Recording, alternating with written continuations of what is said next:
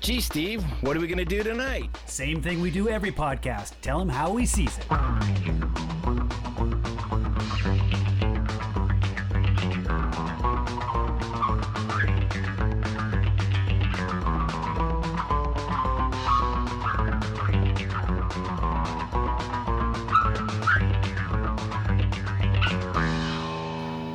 right, here we go. How he sees it, episode 50, the big 5 0. We're doing our, this is going to be our second MCU. Am I right on that one? Or is this our third? No, this is our third It's our third. It's our third. Third. Yeah. Yeah, third MCU. We're going to cover three movies. Uh, the first part of Phase Two uh, in the uh, Marvel Universe, uh, cinematic universe. So we're going to do Iron Man three, Thor: The Dark World, and Captain America: Winter Soldier. Um, so that's the first three movies in Phase Two, and then our, then after that, our next one we're going to cover uh, se- uh, season one of Shield, which kind of intermingles with these movies, but uh, that's a lot to cover in one podcast. So we're gonna we're gonna spread it out a little bit. Um, which means more podcasts, but uh, uh, I think we'll get better content in the long run if we do it that way. So, Yeah. um, More drinking. with me, more drinking, and that's always good, right? All right. Right. So, with with me as always is my my co-host Steve. Say hi, Steve. hey everyone, how's it going? And then back with us for our MCU is as our guest Bo. Tell them how how it is, Bo. good, good. Uh, things are going great. Happy to be on again. Thanks. Nice.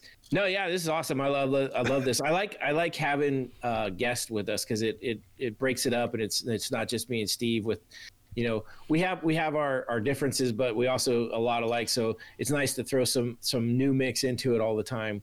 Uh, which speaking of if anybody's listening to this and you are a uh, female we're looking for a female voice in this podcast just to get the the women's perspective. And and I want to do that mostly because I've been listening to a lot of podcasts like I do, um, and I listen to stuff that we're gonna do, which is really weird. I don't know why, but uh, so um, and a couple of the ones I found uh, had a, a strong female. Actually, one of them was just two two women from uh, Atlanta, you know, nice Southern accents, which was hilarious, cracked me up a lot. But they see things totally different than I do, so I was kind of thinking it'd be nice to have that kind of perspective with us, so you know we could chit chat it out and stuff because they'll say something and I, and I want to say something, but I mean, when you're talking to a podcast, it just goes nowhere. so, which, you know, and then I look crazy at work. They're like, what the hell is this guy doing? He's got headphones on. He's talking to himself, yelling at something.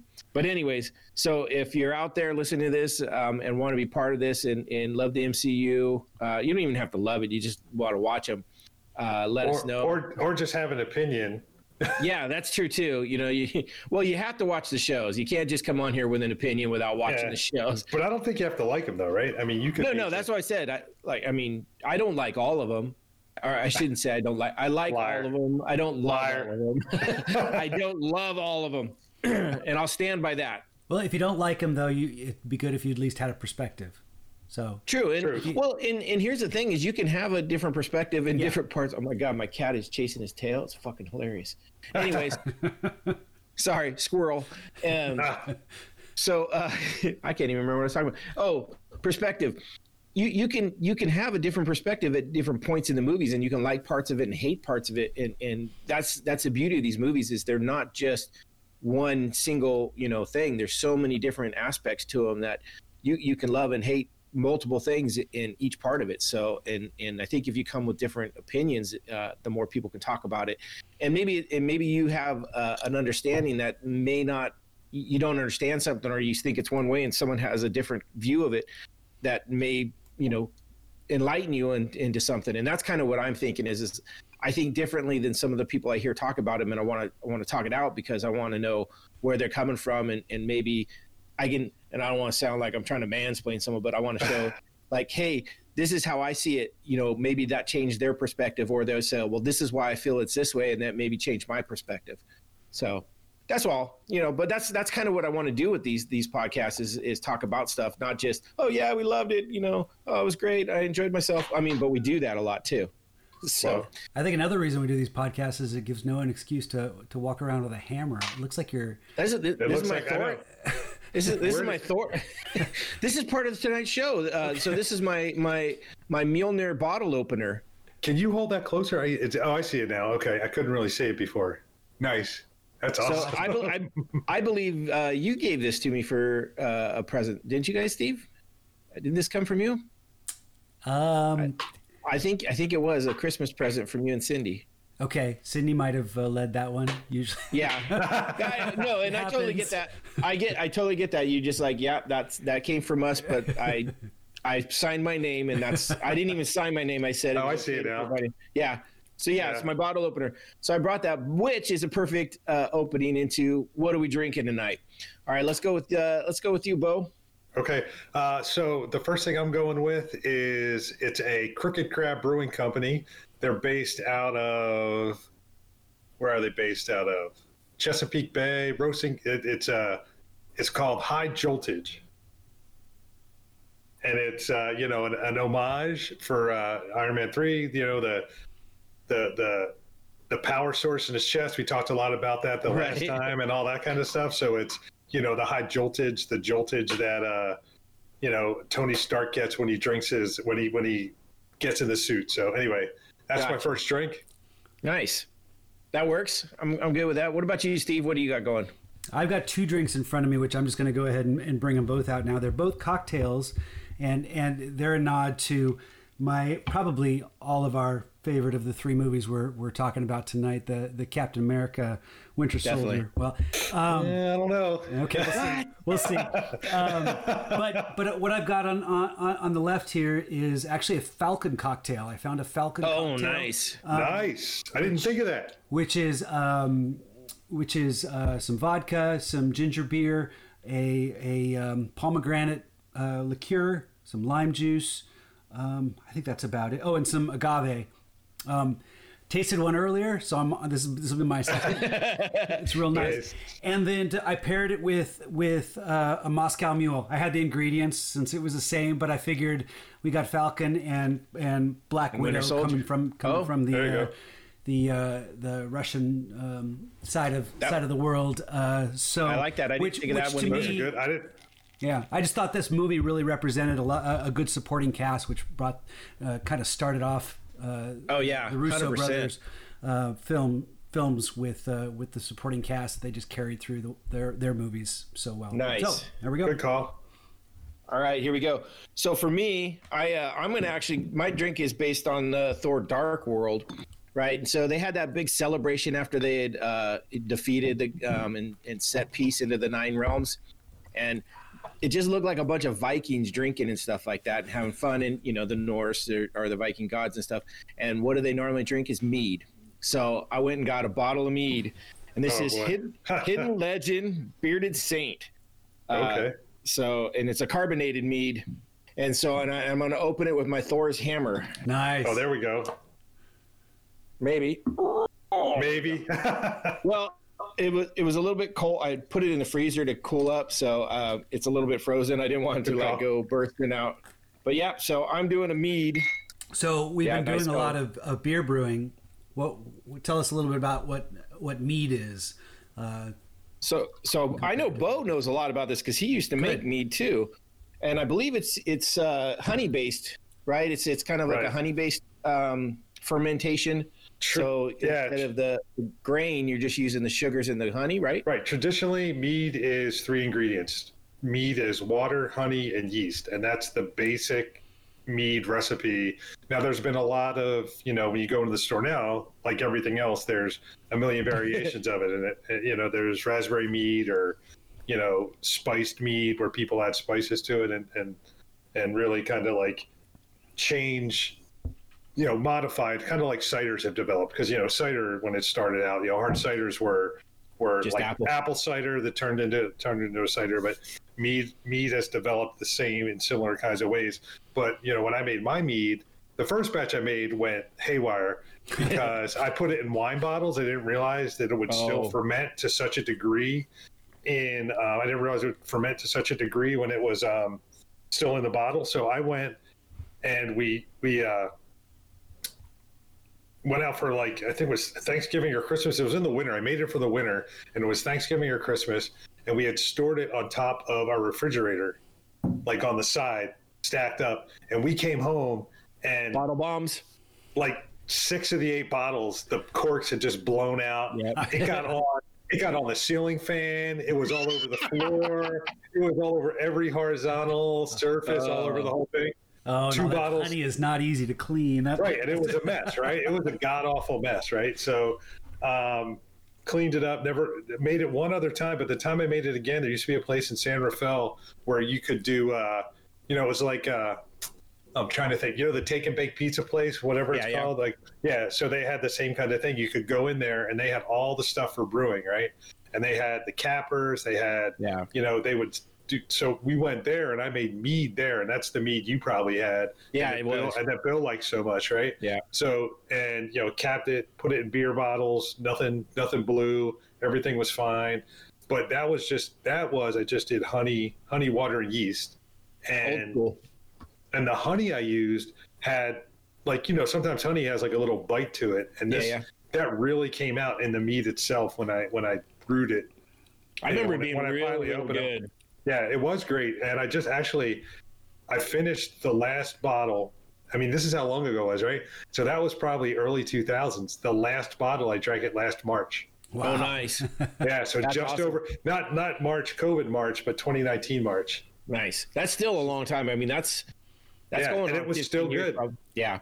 It was Well, I heard, good. and, and and from what I've read about mead, because one of the things, I mean, we have a beehive now in our backyard, and eventually we'll ha- get honey from it. I want to do some Nice. some mead, and uh, one of the things I read about it is, it, it, unlike beer, it takes a lot longer to ferment and a lot longer to to get to the point where it's good. Like they're talking years. It's in the wine family. Yeah, it's like Yeah. kind of in the wine family. So it does it does take a little longer time to really kind of come of age and everything. My Yeah. daughter got me a bottle of a honey-based wine. I'm wondering what the difference is there. Uh, Oh, that is interesting. I wonder. Yeah, maybe it's they uh, probably just mixed a little bit with grapes, so it's kind of like a, a half and half type thing, maybe. Maybe aged in barrels too. It could be aged in barrels or something like Oh. that too, as well. Instead of aging it like you know, I aged mine just in a carboy. Yeah. Um, speaking of which, I hear you guys talk a lot about the carboys, and you guys use plastic ones. Is that what I'm? yeah. Is that basically what you use? So I, I was listening to the last podcast. I always use solely glass, and the reason I use glass 100 percent is because I didn't want to have like ridges and and like like I didn't want to have a chance of there being any contaminants. And glass is a lot easier to clean than than the Oh, no, plastic no. over time. It, it's not easier to clean. It's not. No, that and that was one of the reasons I switched to the the, the plastic carboy. Is it's got a wide mouth, so you can get your arm in there and, and actually scrub it down. Oh, I use those. So I use those for initial fermentation. So that's what I use for. I use the big wide mouth plastic tubs. But Mm-hmm. then when I did my secondary fermentation, I would put it in a glass. Yeah, And they I, make uh, special brushes for it. It's actually not that hard to I, clean. I have I well the, I did mine In in my first a full a full and it was like the crust and stuff was so hard because it's up in the corner and I could you can't get the brush to really. So I just found it was easier for me to go with the, the plastic one Yeah. and, and and you do you're right Lo- longevity wise I'll probably have to switch it out because it'll get some scratches and things like that. Way but they're a fraction, fraction of the cost, though, right? Um, they're yeah, they're about half the cost. And then go ahead, Steve. Yeah, I've been doing- Why else I've- don't we do use glass? Oh, I've been doing I've been doing all glass, but I don't know if you listened. I think I mentioned in the last podcast, but my my last batch that I made, uh, I had it in the fermenting fridge, and about two days after I pitched the yeast, I went and I noticed that there was about an inch of, of liquid in the bottom, and I'm like, oh, oh, this doesn't. So I I felt around, and then I ended up moving it over a little bit, little bit, and as I moved it over. It revealed a crack at the bottom, about an inch above above the base.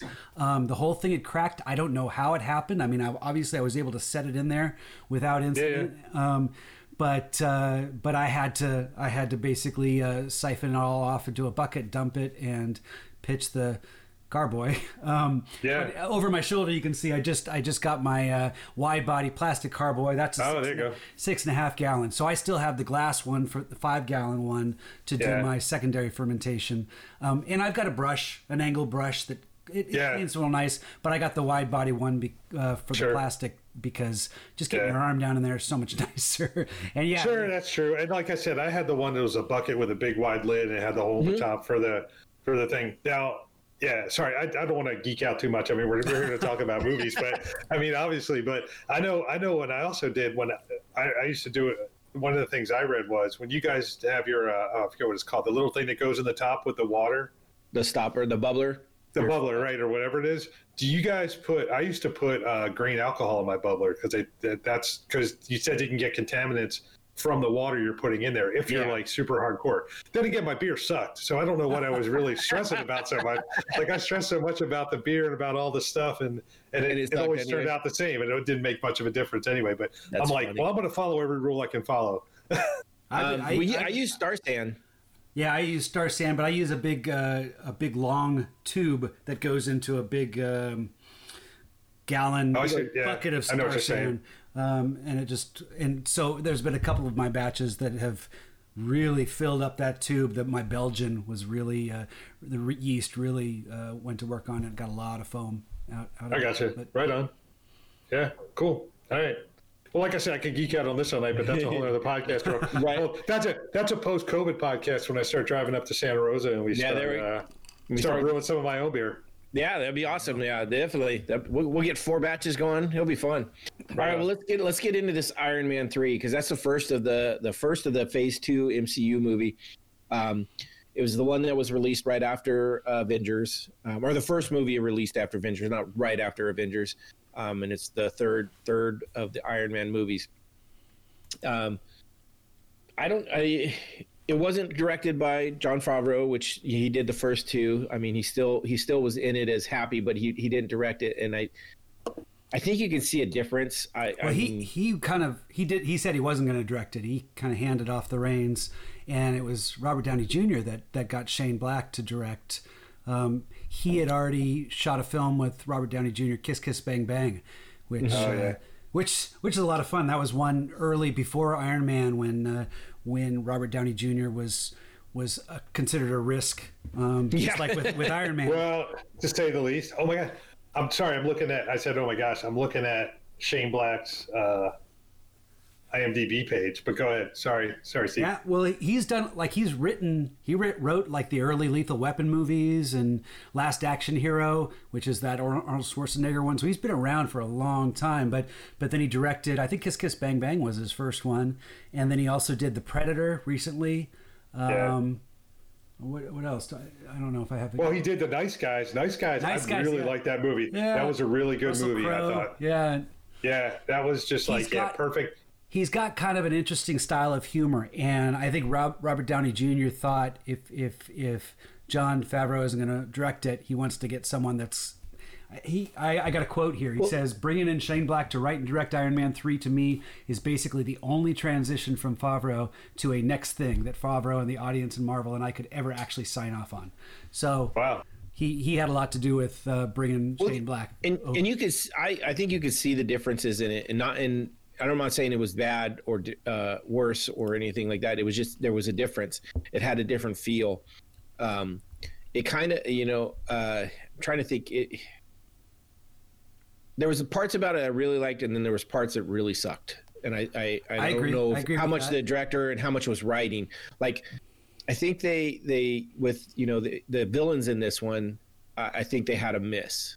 I, I just don't. I other than the fact that they brought in the Mandarin and and then had that kind of uh, twist in it where he wasn't really a villain. I mean, he was, but he wasn't. I thought was great. that was one of the- the Which which Mandarin scenes. though? Well, which the, Mandarin? Kingsley. The man, yeah, Kingsley, Okay. Trevor, Trevor. Trevor, Trevor, exactly. That's what I'm saying. Yeah, exactly. he was. He- that that was an amazing. He so was- this goes to my thing I said the last time. It's like I, I talked about this the last time. The actors they get. I mean, this is like Ben Kingsley Mm-hmm. I is know. Hollywood Right. royalty, right? Right. And here he is Yeah. playing some like dr- basically drug addict drunk. Oh, but it's so perfect. I mean, to me, he was probably one of the best parts of the whole thing. Other than I really enjoyed uh, Rhodey's parts, I thought because he got to play a bigger Oh. part, and I really Yeah. enjoyed seeing all of the suits until the end when they blew them all up. Then it's like, what the? Come Yeah. on, you know. But I mean, I understand where it was, and you know, it's funny. A lot of the things I've I've seen and heard on this and read, they're talking about this one. Uh, the main story is is uh, this was a love triangle between uh, Tony, Pepper, and the The suits suit. yeah. Yeah. and so I thought Yeah. that was pretty interesting. I mean, I thought it started off great. Go Yeah. ahead. No, I was gonna no, go ahead. Go ahead and say what you're gonna say. Sorry. I Sorry. was saying I thought it started off great. I really liked the beginning. You know, it, it, it seemed to have a, the the normal flow and everything like that. I loved him back in his his, you know, doing his thing down in his garage. you know, he does the flip to catch the the mask on his face, you know, because it hit and you know there, that part it had it, it had the humor it had him in his his workshop doing his thing. Um, the interactions with pepper you know he's got her, the big bunny you know that fucking thing's like 20 feet tall. I thought all that was great. I love the flashback you know right? I i, I liked how that played off. The funny thing that uh, it cracks me up every time i see it is happy. He looks like he's trying to be john travolta in um, uh, pulp fiction like the hairstyle. I'm Yeah. like he, he pulled that straight from pulp Fiction. It is like but i i thought that was all good Yeah. No, I thought that is, and I'm, I'm trying to remember. I mean, I've been watching so many of these and going back and forth and then, Right. you know, watching new ones. But I think, I think one of the best scenes, I mean, it's interesting you talk about the love affair and the love triangle with the suit because you really get that later on, uh, you know, with him and Don Cheadle. Like later on when Don Cheadle's like, I need a new suit or, you know, Right. whatever. all that. He's like, just like the gun, one. he's like, hey, they don't all fit, like, or whatever, Right. you know, or just like the gun kind of a okay thing. so now i have a, a continuity problem with that though but too one second though, I want to go back. I want to go back to your your happy thing. We can talk about that. I don't want. To, I don't want to Yeah. cut you off, but I want to keep this. But um, the Wanna keep one scene, uh, keep it unhappy. One of the best scenes I think is when he's sitting in the lobby.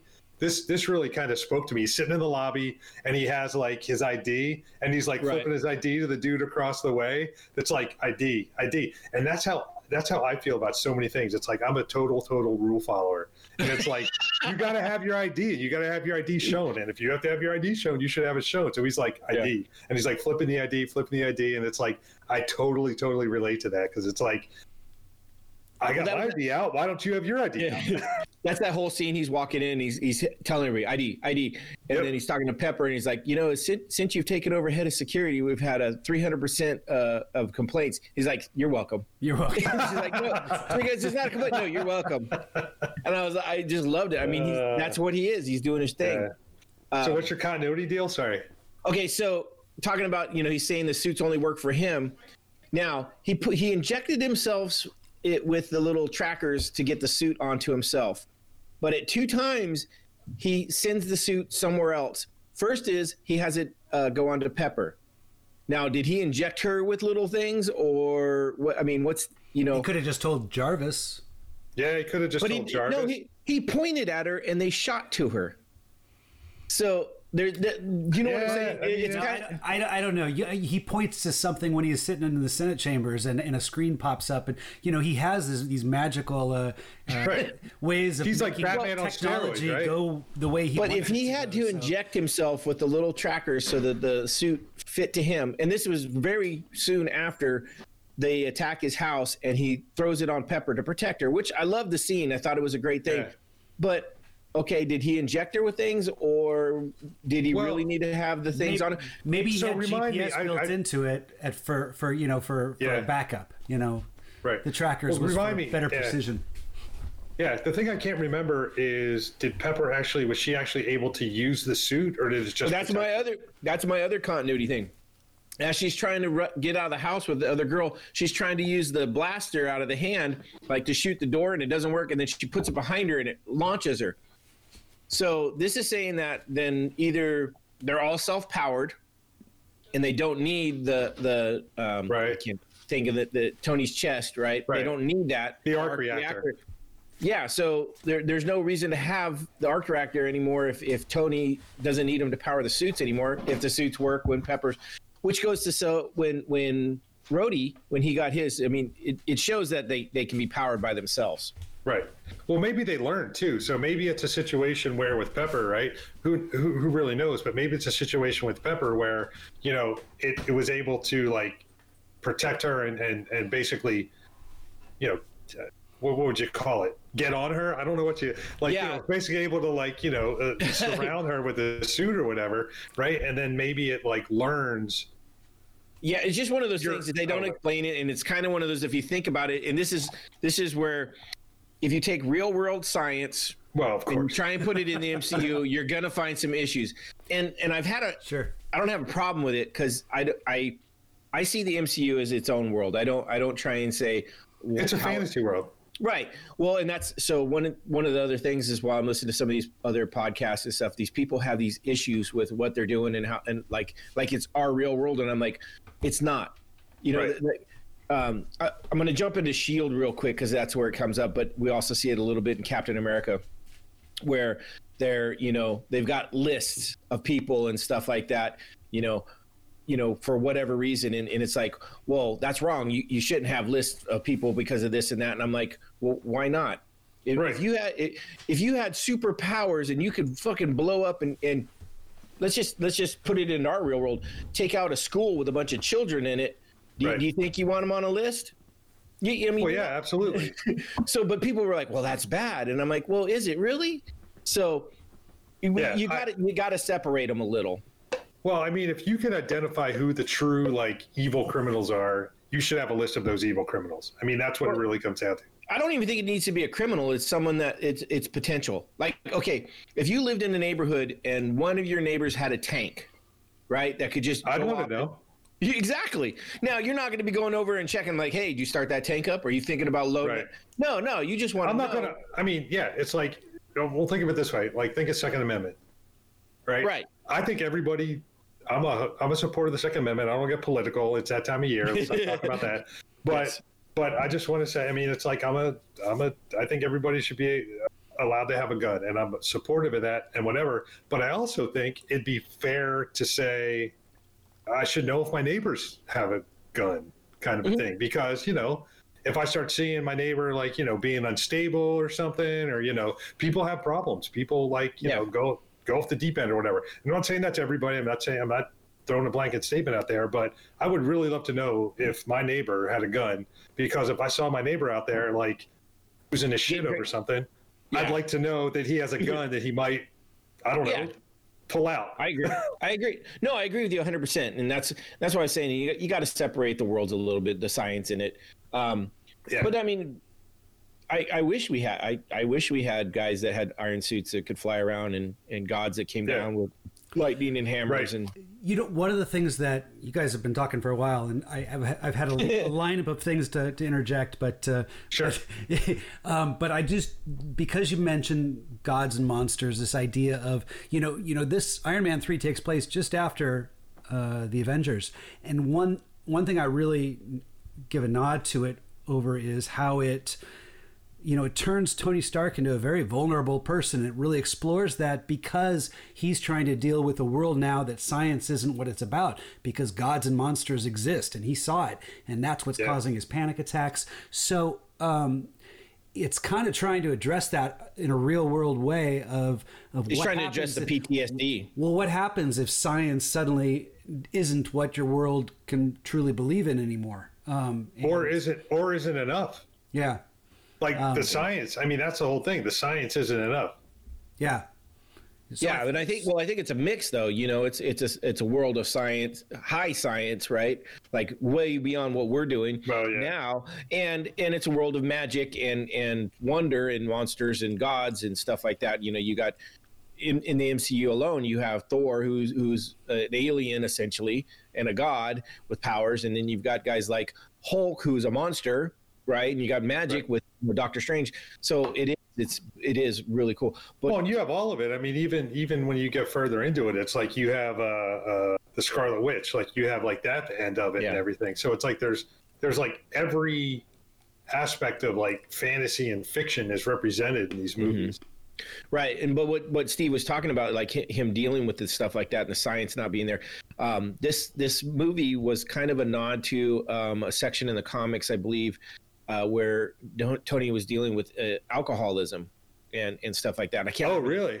Yeah, I can't remember the name of it, um, but yeah, there was a whole whole run where he was dealing with that, and and so they're kind of it was kind of a, a nod to that and a little bit of that with him dealing with with that and his, and his PTSD and his anxiety and stuff like that. And I, I really liked what they did with it um, to try and bring that to the front, you know, and and it's one of the things the MCU is kind of doing with with different things. You know, they talk. Uh, in the, in the Captain America one, they deal a little bit with it also with you know post war, you know, with him and Yeah. Falcon and stuff like that. And and I like how they're doing that. It's it's it's a really good Yeah. thing. They're bringing in a little bit of real world into, you know, and, and mental Right. issues and, and that you can be a hero and still have flaws. Right. Right. I mean, if you, yeah, go ahead. Sorry. I, I was just gonna say, you know, that that's what we saw with Tony is he was dealing with a lot of his flaws in this one, and, and you know, how he dealt with them, you know, was was what he does. You know, he, he's a mechanic, sure. you know, and, yeah. and, he had to get back to that and stuff like that. Well, that's so. what he said, and that's a great point because if you think about like the characters, like everybody has their like kind of overbearing issues. It's like Bruce Banner, obviously anger management issues, right?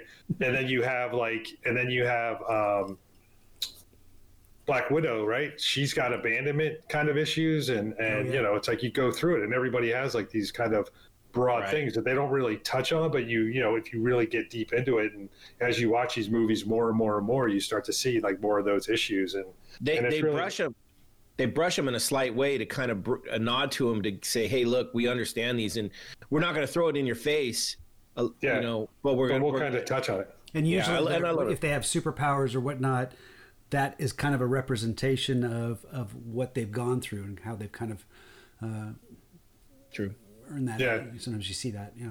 Yeah.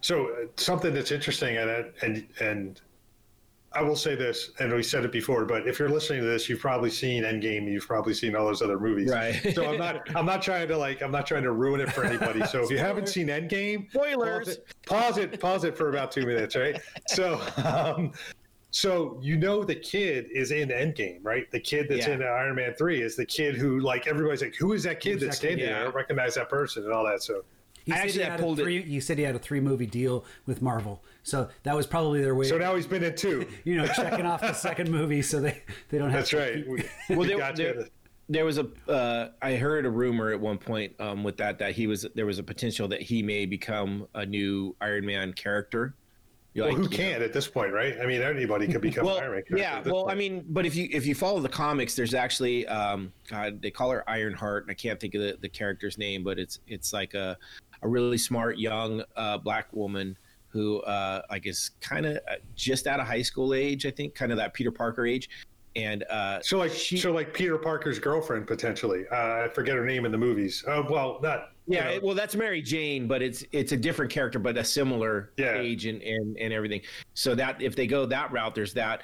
Uh, at one point, uh, Pepper Potts put on a suit. Um, uh, sure. Well, I mean, she well, had, she actually had it on in Endgame. Yeah. Uh, they call it Rescue.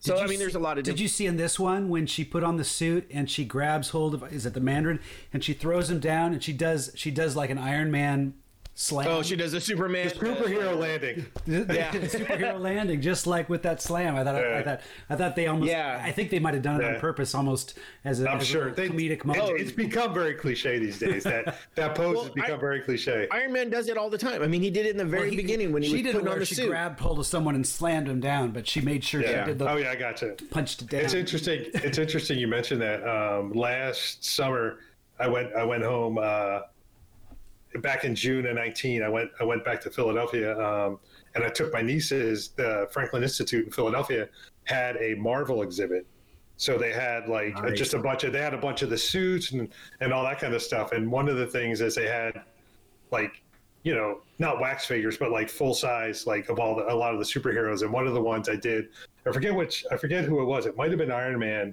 but um, you know everyone was taking pictures next to it and i did the i did the superhero pose next nice. to iron man as iron man is like standing there like, with his hands on his hips or whatever i'm like oh. you got to do the superhero pose next to the superhero right yeah so one of the, the the ones that made me crack up and just a little little thing that you go and see is when um, he's in the the restaurant with Rhodey and they're talking and stuff like that and he kind of has this little freak out and he goes out and his the Iron Man suits just sit there parked like a motorcycle uh, uh, in front of the restaurant, like right off the sidewalk. I was like, "That's fucking crazy. That's so funny." it's like his vehicle. He just he walks up and gets in it. It's like, yeah. I thought that was hilarious. Puts it in the parking spot. I mean, yeah. well, talking about that, I go ahead, Steve. Well, I, I was just gonna bring up that the fact that he has kind of the the the drone suit that was a, a nice reveal in mm. this. Kind of like the Mandarin when the Mandarin was revealed to be Trevor, uh, which was really funny. they, they, also had a nice reveal with that whole scene when where he, when he got hit by the truck. Well, yeah, yeah, they're, yeah, they're all falling out, and then he gets hit by the truck, and then you, and then it flashes to him in the in the remote uh, trailer or whatever where he's just controlling it. Yeah, that was that was that was one of two moments that I thought I was just very, very much in the moment of, of, of it's nice to be surprised sometimes, especially when sure. you're on a third movie, you know? Yeah. Yeah, exactly. Um, one of the things, uh, I, I was it's Rhodey, right? It's Don Mm-hmm. Cheadle's character is Rhodey.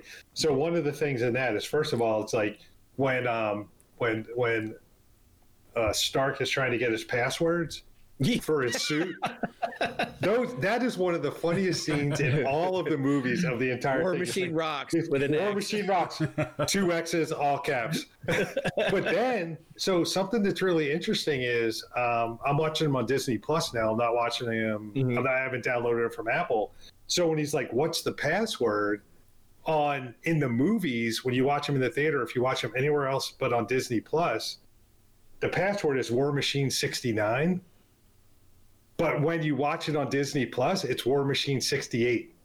You're kidding.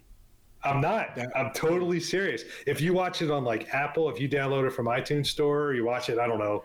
What? Well, I'm gonna have. HBO, To, I have. I actually all have. I have the Blu-rays, so I can. I can check that. That's. Yeah, check that uh, out. But that's it's it's War Machine 69. But when I watched it on, I'm watching it on Disney Plus, and they changed it to War Machine 68. That's BS. They can't go. I know, right? That's That's Disney. All right. Well, let's let's talk a little bit about some of the other characters. I mean, we got we got Don Cheadle is is Colonel James Rhodes Rhodey, um, War Machine. So some of the stuff they did with that, they had him come out in the the painted up Iron Patriot, um, which I thought Yeah. was you know, which is another nod to a character uh, in the comics. Uh, it's not uh, War Machine, but uh, a whole nother uh, character. Um, so I thought that was kind of cool. It was a little bit of nod. I'm glad. I'm glad they kind of went away from it. Um, you know, it's it's not going to be. He's going to go back to War Machine. You know, we, we see later on. And then, um, you know, and then we also got Pepper Potts, who uh, one of the cool things is is um, Robert Downey Jr. pushed for her to have more action scenes, so she's less of a damsel in this, and more of uh, you know an equal. Um, and I thought that was really cool, and, and they did that. I mean, she has the whole ending where she she actually is the one who kind of saves the day. If you really think about it, but even in the in the early part of it in the house, you know, she she she gets the other girl out. You know, it's not not Tony, it's not the suit, it's her in the suit. You know, she and she does some stuff. So I, I really like that they did that's that. right. At the end, she didn't have the suit. She- She was just on. She had the whole flames going had through her body. Yeah, she had Yeah. the Okay. uh, God, I can't think of the name of the the extremist extremist drug. Okay. that, yeah, and that's and- when she did the the Iron Man. Uh, uh, yeah the Superman slam. Yeah. Yeah. which was that was an interesting so that was one of the extremists was was the big part of this right um you had uh what's his name um Killian. guy pearce yeah guy pearce playing uh aldrich killian where they show him in the flashback flashback and he's you know he's he's uh very weak looking you know scraggly hair really bad you know complexion and and just you know frail essentially right? But then then you know you see him later and he's he's mr surfer bod and stuff like that. And so- someone uh god i can't remember what they called they called him like the the poor man's um uh what's his name? Jennifer what's uh not jennifer aniston um yeah jennifer aniston's uh, old husband what uh Brad Pitt. Brad Pitt. yeah, they were calling him a, Oh. a, a, a poor man's Brad Pitt. I thought that was funny because what looking at him, that's what I thought too. I was like, why? Why is he trying to be Brad Pitt? you know, he just had that look. I thought I didn't care for him as a character, and, it's and I, I had a really hard time with him too. I don't. I, I'm looking back on you know he's been in L.A. Confidential, Memento. He's done some interesting stuff, but he doesn't really come across as a, a really striking character that that really you know. When you're I don't dealing with a- necessarily think it was him. I think it was writing. I don't know. Yeah, I would I would dealing- agree with that. when you're dealing with a villain, you have to have something that draws the audience towards them. And he had, you know, he had a kind of a cool look, but there was just something about it. He had, he he looked like a little bit. douche. He looked he looked Right. like an But Well, is that- if you think about it, he was, bad but he was a, yes well, maybe that was the point. or Maybe bad that- directing. Well, maybe that was on purpose, though, too. I mean, if you think about it, it's like think about his his origin, right? And his origin was he was a total nerdy, Right. Yes, Like he was. love Tony Stark, total nerd, socially awkward. You know, uh, Yeah. obviously, you know.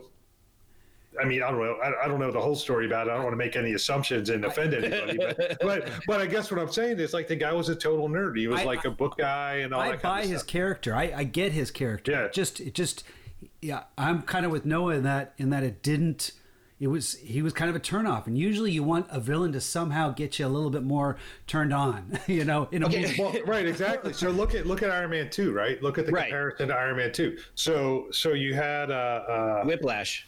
Well, you had Whiplash, and he was like the draw you in character, the guy that turns you on, the guy that you hate, the guy that you know, at least for me or whatever. But then he, but but the thing is, they had that that playoff with the guy. Um, I'm trying to Uh, blank on his Sam name. Rockwell? The guy from Galaxy Quest. Sam Rockwell. yeah, yeah. Yeah, Sam Yeah. Rockwell, right? So, so you, you play him off as Sam Rockwell, who's you know that same kind of sort of socially awkward, like trying to play it up too much, like and all that kind of stuff. So it's like like they had that same character, Well, okay, but, but then Sam they didn't Rock- have the counterpart.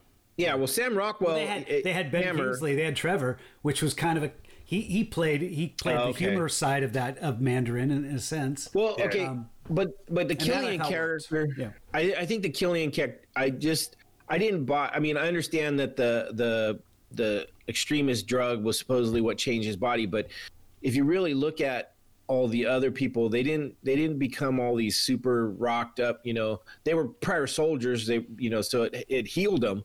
So I mean, it kind of was off a little bit, but then the other one, in and this is one where they do something and never talk about it again, never explain it, and never really pay off, is when um, he's trying to get uh, Cheadle out of the suit or Rhodey out of the suit, and he breathes fire, and then you know, and, they and, say, "Oh, you could do that." and Rhodey goes, "That motherfucker just breathe fire Yeah. like that." He's That was like, oh, oh, you can breathe fire now. yeah, like okay, I'm good, I'm good. We we were about to fight, but now you can breathe fire. I'm I'm gonna hold back. Um, so I, that to me was just it, it didn't. Well, the other thing is, is like they said it was breathing fire, but if you, I mean, who knows? Like it, it penetrated the suit, right? So penetrating the suit, it's like No, it could have been he- just about. He breathed fire. Cheadle was already out of the suit. He punched the other dude and was fighting. He went up on the stairs and the guy breathed fire at him. It hit the back of the wall behind him. They show Yeah. him breathing fire. It's not like, oh, he radiated heat. That Well, it could have been. I mean, it could have been anything. flames. Like it could have been plasma. It could have been like it could have been any other superheated like chemical Yeah. or whatever. But they never came back to it. Right, you know? exactly. Like he never went back to using that, and, and Yeah. it, it's like yeah, it's Yeah, it was it's, kind of like, It it's the weakest me. of the three Iron Mans. I don't think it's the weakest of the Marvel universe for sure, but I think it's the weakest of the three Iron Mans, in my opinion. I, it I is put- definitely the weakest of the Iron Mans. I'm trying to think what.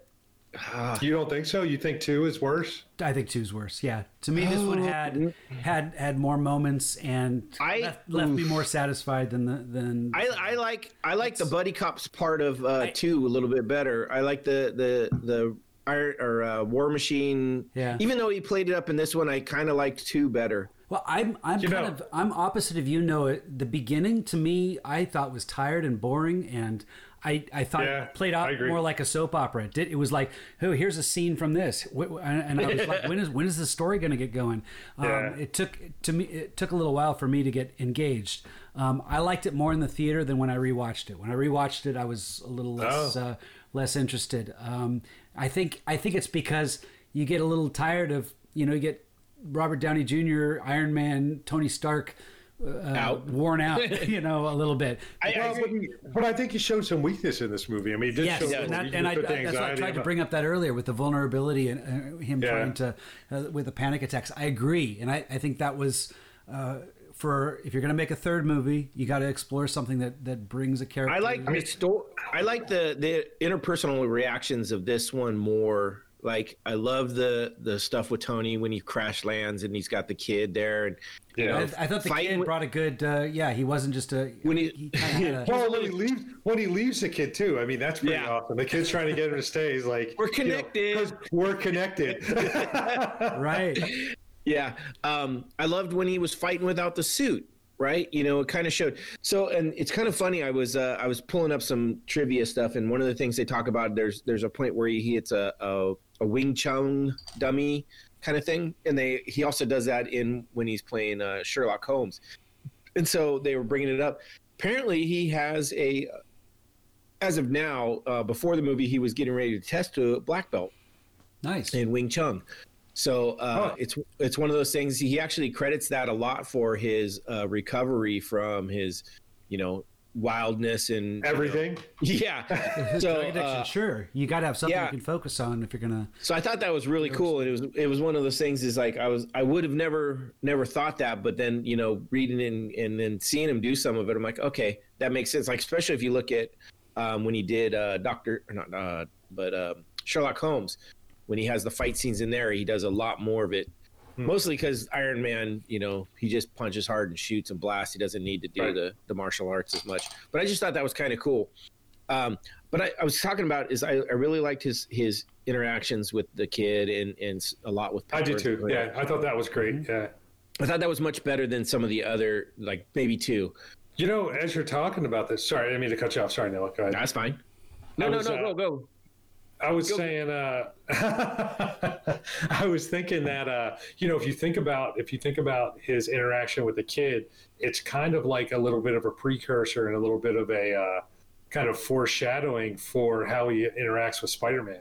Like later Yeah. on, it's like he really kind of has that sort of like connection with the younger. Like he doesn't really connect, I don't think, so much with the adults through the whole thing, you know. Well- and I think he really connects better with with this kid, and I think he connects better with Spider Man than he does with a lot of the adults through the whole. True, true. Yeah, I love seeing him interact with kind of the, those those sort of younger younger characters as a father figure because you get a little tired. You know, in the early movies, it was all ego. It was all about, and he was he was great. But but you get tired of it, and so as a supporting role, Yeah. he's great through the Avengers movies, through the. the Well, I think they're Spider-Man showing- movies. Yeah. They're showing, you know, he he has daddy issues, right? You know, Sure. That's Yeah, that's one of his go. his big things, Sure. and I think I think this is his his uh you know come out of like okay, I you know especially you know the guy the kid's dad disappeared and you know and he kind of says something. About, I think he he he knows what it's like to be on that other end and have that you know not have a father there for him kind of thing. So he's he's there to to Yeah. kind of fill that in, and I, I love I love how he does that, and, and he does it just generally too. And they that's- really that's awesome. explore that in uh, Civil War. Oh, with Spider Man.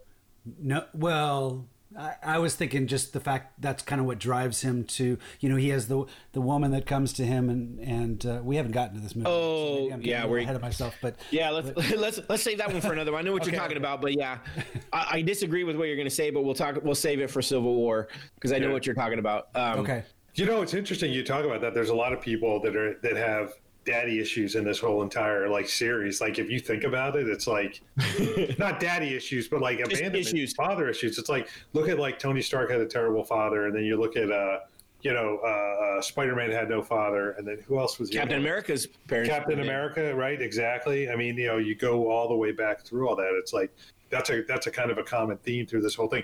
Black Widow, you know, that whole. I mean, raised an orphan. it's like I, I would I would probably say the reason it's like that is because how could any of these people ended up being who they were if they had really responsible, good parents, right?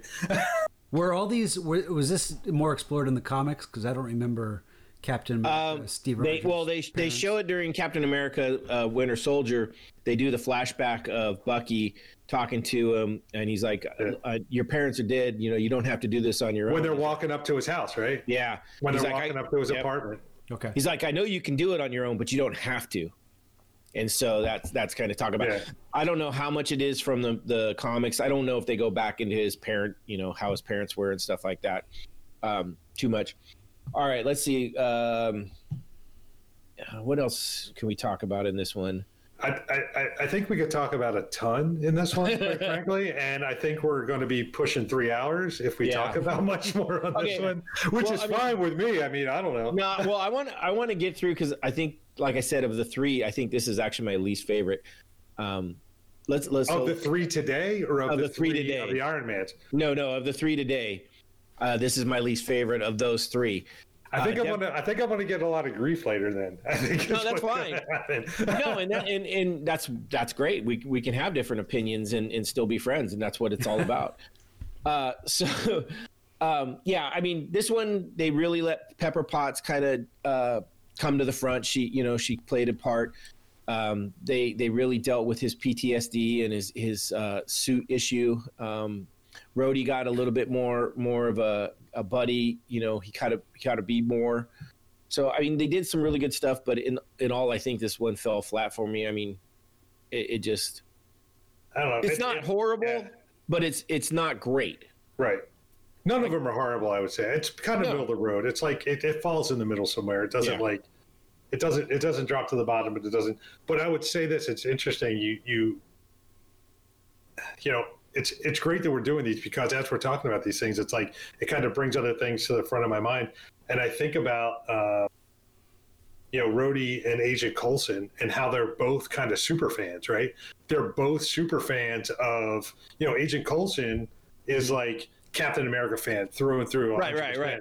And you got Rhodey, who's like an Iron Man fan. He's like, I want the suit. I want to be the suit. I want to be like, I want to be like Stark.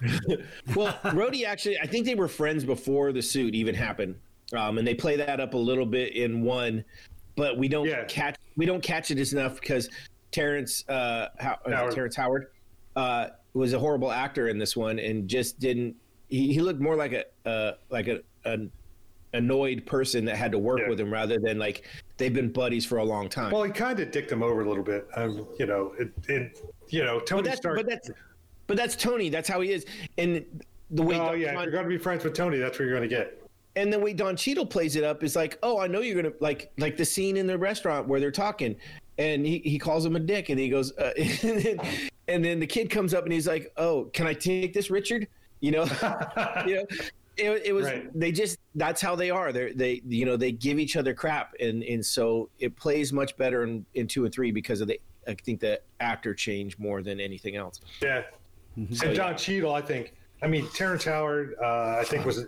I mean, they're both good actors. Terrence Howard, I think, was nominated for an Academy Award, but um, you know, also. Uh, I just don't think know, this was Don- a part for him.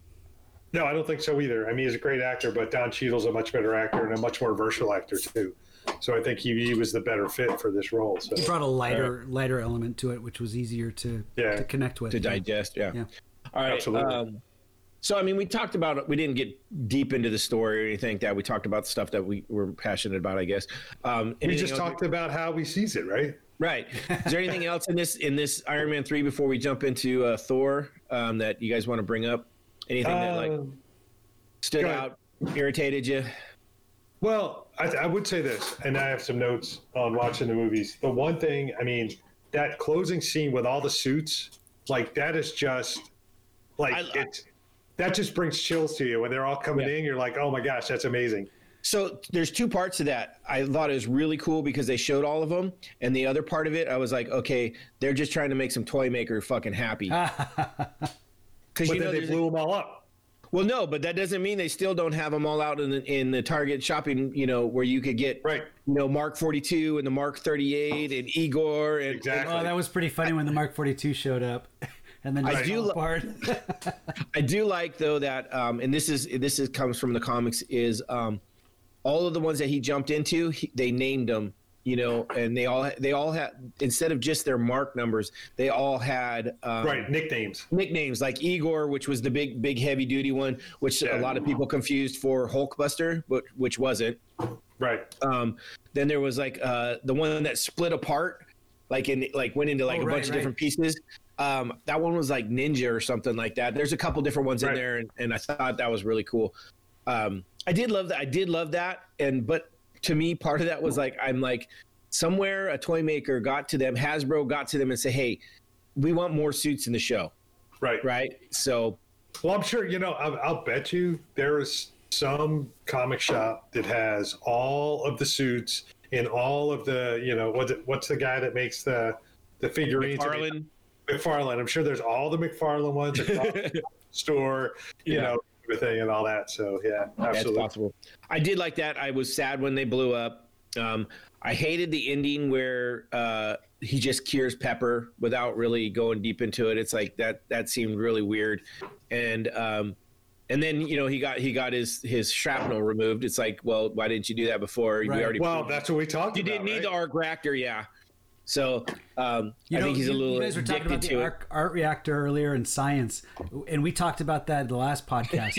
I, I actually looked up some videos and had some scientists that were that were looking at the technology of the arc reactor, and it was interesting. And they called it bullshit too. Well, there was the, there was the- there was the scene you were calling bullshit, and I Yeah. couldn't, I couldn't find that one addressed specifically. So when he when um, she pulled the magnet out. Right, I couldn't find that one, but but you can go on YouTube and say, "Hey, uh, arc reactor from the point of view of a real scientist," and they watch the scenes and kind of make commentary. So look it up if you're interested in that sort of thing. I thought it was kind of fun, Nice.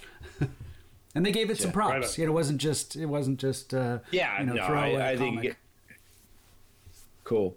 All right, well, I think uh, I think we've hit this, and and one of the things we're going to do um, as we go through these is if we see something in a in a movie that brings up something from a previous one that we covered, we may go back to it. Like we may bring back to jump back to some Avengers, some uh, Iron Man one, two, Thor, the first one, uh, uh, first Avenger, any of those as we go along because they play off each other and they do these callbacks Oh, and, and every time you see it it brings up something different and and it may change your mind on something you're like fuck i missed that or like me you may sit and watch these several times and you pick up something new that you Right. hadn't picked up before Yeah. All right. And I, I would say that too. That's that's I noticed. I'm I'm I'm on the uh, season two of Shield, Agents of Shield, yeah and they're starting to talk about the krill. Krill, is that right? yeah yeah Yeah. So they're starting to talk about the krill in that, and it's like like and I captain marvel right. I wouldn't have picked up on any of that, but they're starting to talk about it. And it's like you know, it's going to it's going to influence how I think about Captain Marvel. right Like as time goes on. So yep great point. All right, uh, let's get, let's get to uh, Thor: The Dark World. So this was the next release, next movie release. Um, this was uh, if we Chronologically and in the theaters, right? yes, Okay. yeah, yeah. Actually, I think um, we don't hit any chronological changes until like Captain Marvel and Black Panther. Well, I think I think one of the ones I was looking at that today. One of the biggest ones is Guardians of the Galaxy one and two. Two Guardians of the Galaxy two gets inserted up. much earlier. Yeah, exactly. Okay. Yeah, so this is this is the second uh, Thor movie. Um, this is uh, it, it it's a little bit Thor. The Thor movies have been way different than uh, the Captain America and the Iron Man in the fact that they really deal with the whole they they deal with the magic and the the the you know they really bite off of some of the Norse you know mythologies and stuff like that, which is different where Iron Man is a lot of science and, and engineering. Captain America is more military, you know, the fight kind of thing. So I like the fact that they have their their niches in this too. Um, I know a lot of people don't like the two Thor movies, the first and the second, and they, they really don't like the second one. You know, they they really bash on the the the villain in this one too, where you know, like we talked about Killian being a bad villain. They talk about um, oh god, uh, Malik Malik I think it's Malachi? Malik. Malekith Malekith. Oh, yeah. Um, they really they really talk about how they didn't understand his drive and why and all this and stuff like that. That that the movie did a bad job explaining. And um, I don't know if it's because I'm a little bit more of a, a Norse you know mythology geek and and I've I've read a lot of that more of that and I've I've listened to books that were basically stories of Thor and Loki and uh, you know from mythology. So I understand a little bit more of it. Um, the other one is uh, they, they almost every other podcast I've listened to cannot say uh, Svartalfheim. they they it's like they they've just all over you know, and I don't know if it's because I've listened and, and things like that. W- one of them they kept calling it Fartelheim. And I was like, "Are you fucking kidding me?" And so I, I just thought it was kind of funny that you know they they talk. Uh, there was one they talked about all the different nine realms and and went through them all, and and she butchered like half of them. But I, I, Yeah. you know, if you're not if you're not deep into it, I can see screwing it up because it's you you look at it and there's like there's eight or nine you know letters in there that probably don't need to be. You know, that's just the, how the language is written. Well, and umlauts and like all kinds of special characters Yeah, and all that. exactly. You know, O's with lines through them or whatever, Right. all that kind of stuff. So, um, no, I'll tell you what. Uh, it's I've always been a Norse Norse mythology is I don't know. I've always had a sort of an attach not an attachment Mm-hmm. to it, but when I was a when I played D and D back in middle school, like you Yeah. know, it's like you know when last when week, la- Right. last week, and maybe, but I haven't played in a while. I haven't played in my adulthood. I've played in my forties, but Okay. you know, when like I remember when the deities and demigods book came out for you know back in back in second second edition of D and D, and and I was like, the Norse Showing your age. I know, right? Exactly. the Norse gods were like just they kind of spoke to me, and everything Right. you know about them kind of spoke to me. And I've always so when the Thor stuff came out, it was like it really kind of drew me in. And I'll tell you what. Speaking about, I, I, I'm surprised, and you've obviously done a little more research than I have, but the fact that people think that this movie's, you said people think this movie's worse than the first movie, or Um, they just I think- they don't like either of the Thor. A lot of them do not like the Thor movies until Ragnarok. They like Thor character in Avengers and things like that, but they just they don't think the movies are as as good or as ent- entertaining. I actually like this one better than the first one because I just I think do it, too. I think it draws the story together better. I wouldn't say it's one of my favorite MCU movies, No. but it's definitely one of, you know, one of the best. It's definitely the the, and I haven't seen Ragnarok in a while. I don't want to. I, I know it's one of your favorites. I don't want to. I don't. I don't want to. I don't want to have you shut off the feed or anything right now. Yeah, I know. But but it's definitely better than the first one. I don't know how it compares to Ragnarok, but um, I think they're stepping stones. Like the first one was an introduction of the character, and and it suffered from story, and uh, suffered direct, Yeah. really bad from story. This story was a little bit better. I think the acting and directing was a little bit better. Um, it has a some very very um, emotional moments. You know, the Frigga gets Oh, killed, yeah. and the you know they have the Viking funeral, and like just the yeah. so, so one of the things that was interesting, I, I, I watched this today at work, um, and had it playing, in, and the credits were rolling, and the music was just playing, and I'm not really watching. I was just listening to it, and I was like, God damn, that's that's a moving music. No, there, no, it's just the instrumental kind of thing, and I was like, huh. So I went and found it on iTunes. Just found some like the I think it was the Thor Dark World like instrumental. I can't even remember what it was, but it was just all the like background music from the whole like all the different songs and just playing. I was like, damn, this is some cool shit. I could I could really just sit and listen to this. I, I really enjoyed it. Um, this one was another one that you know Loki stole stole the show. You know he he he's he had one of the best scenes now, and I believe one of the best scenes in most of the MCU. I put it in my top ten when uh, they're uh, on their way to escape, and he does, and he like changes into the guard, and then changes uh, Thor. Oh, into that the- scene where they're walking down the hallway. yeah. Sure. And then you get the one where he, and then he goes into Captain America, Yeah. and you know, and and so, So uh, good.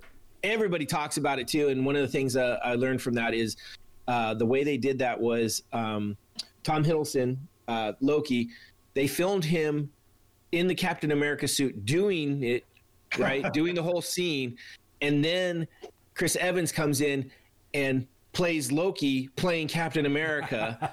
Because he's like, so he watched, he watched Hiddleston He watched doing him- it. yes. Oh my gosh. That's great. and that's why the mannerisms are very Loki, but the look and the voice is is Chris Helms. So I mean, it, awesome. I was like, like who they they nailed it, and it was I loved it. He's like, oh, the suit, it's it's like a little over the top, but tight, like so Tight, yeah. tight. you, you mentioned Loki, Yeah. uh, and I agree. I think Loki brought the best part, uh, the bre- best thing to this movie, especially his relationship with Thor, their Yeah. struggle.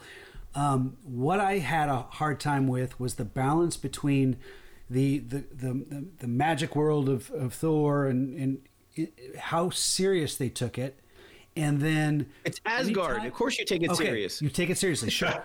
but then wh- every time they go to uh, uh, Earth, it's all kind of this Midgard. this this antics, this these kind of cheeky antics. They they all these little jokes and stuff So- like that. And I thought the Well, they- balance. I thought they couldn't. The director did not have a handle on the balance, and I just Well, it's kind of like a, Was this of- the Russos? Did the Russos do this one? No, this No, no, a- no. This was Alan Taylor. He did a lot of the Game of Thrones. I don't think he has much much of a. No. Of a He, this was a one and done. This is Yeah. a one and done for him until we get to the Russos with Captain America. Then we get a uh, writer team and directors that then Yeah. stick together through most of the rest of the movies, like- Okay. like the big ones.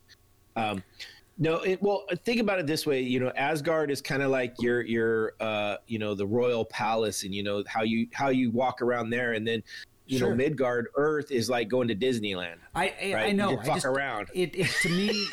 To me, I But the- enjoyed. I enjoyed some of the I- I- jokes on Earth. I enjoyed some of the seriousness, but but they, they didn't play play off together well. And Um, that Yeah. that, that made Yeah. it hard. No, to, I'm with you. A little bit of whiplash there, going back and forth. Yeah.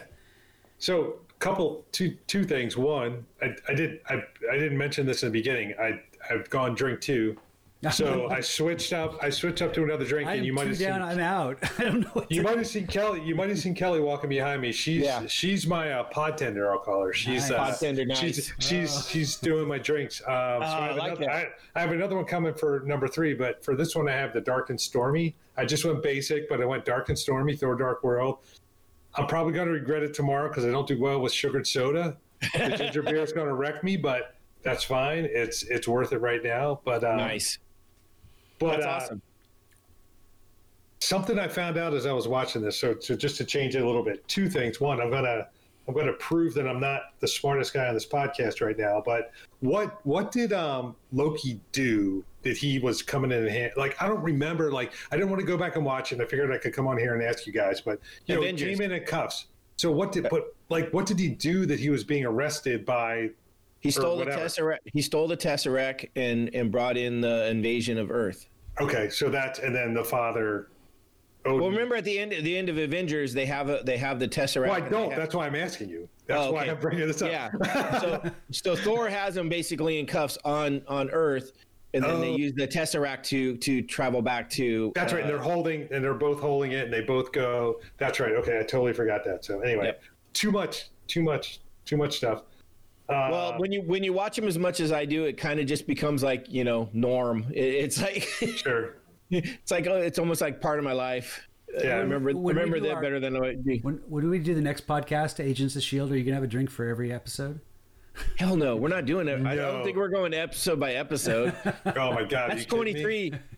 I, I'll have to work the next day unless we do it on a Friday. Just- I mean, we do it I'm on a. Friday. I'm all in, right? Ni- 19 or I'm 23 you- drinks. I'm assuming you have another drink coming for uh, for. Uh, I do. Oh yeah, Winter Soldier. I want to come Nice. with Winter Soldier. That's awesome. I, I wish I would have. I wish I would have thought of that. Yeah. Um, that's no, that's good.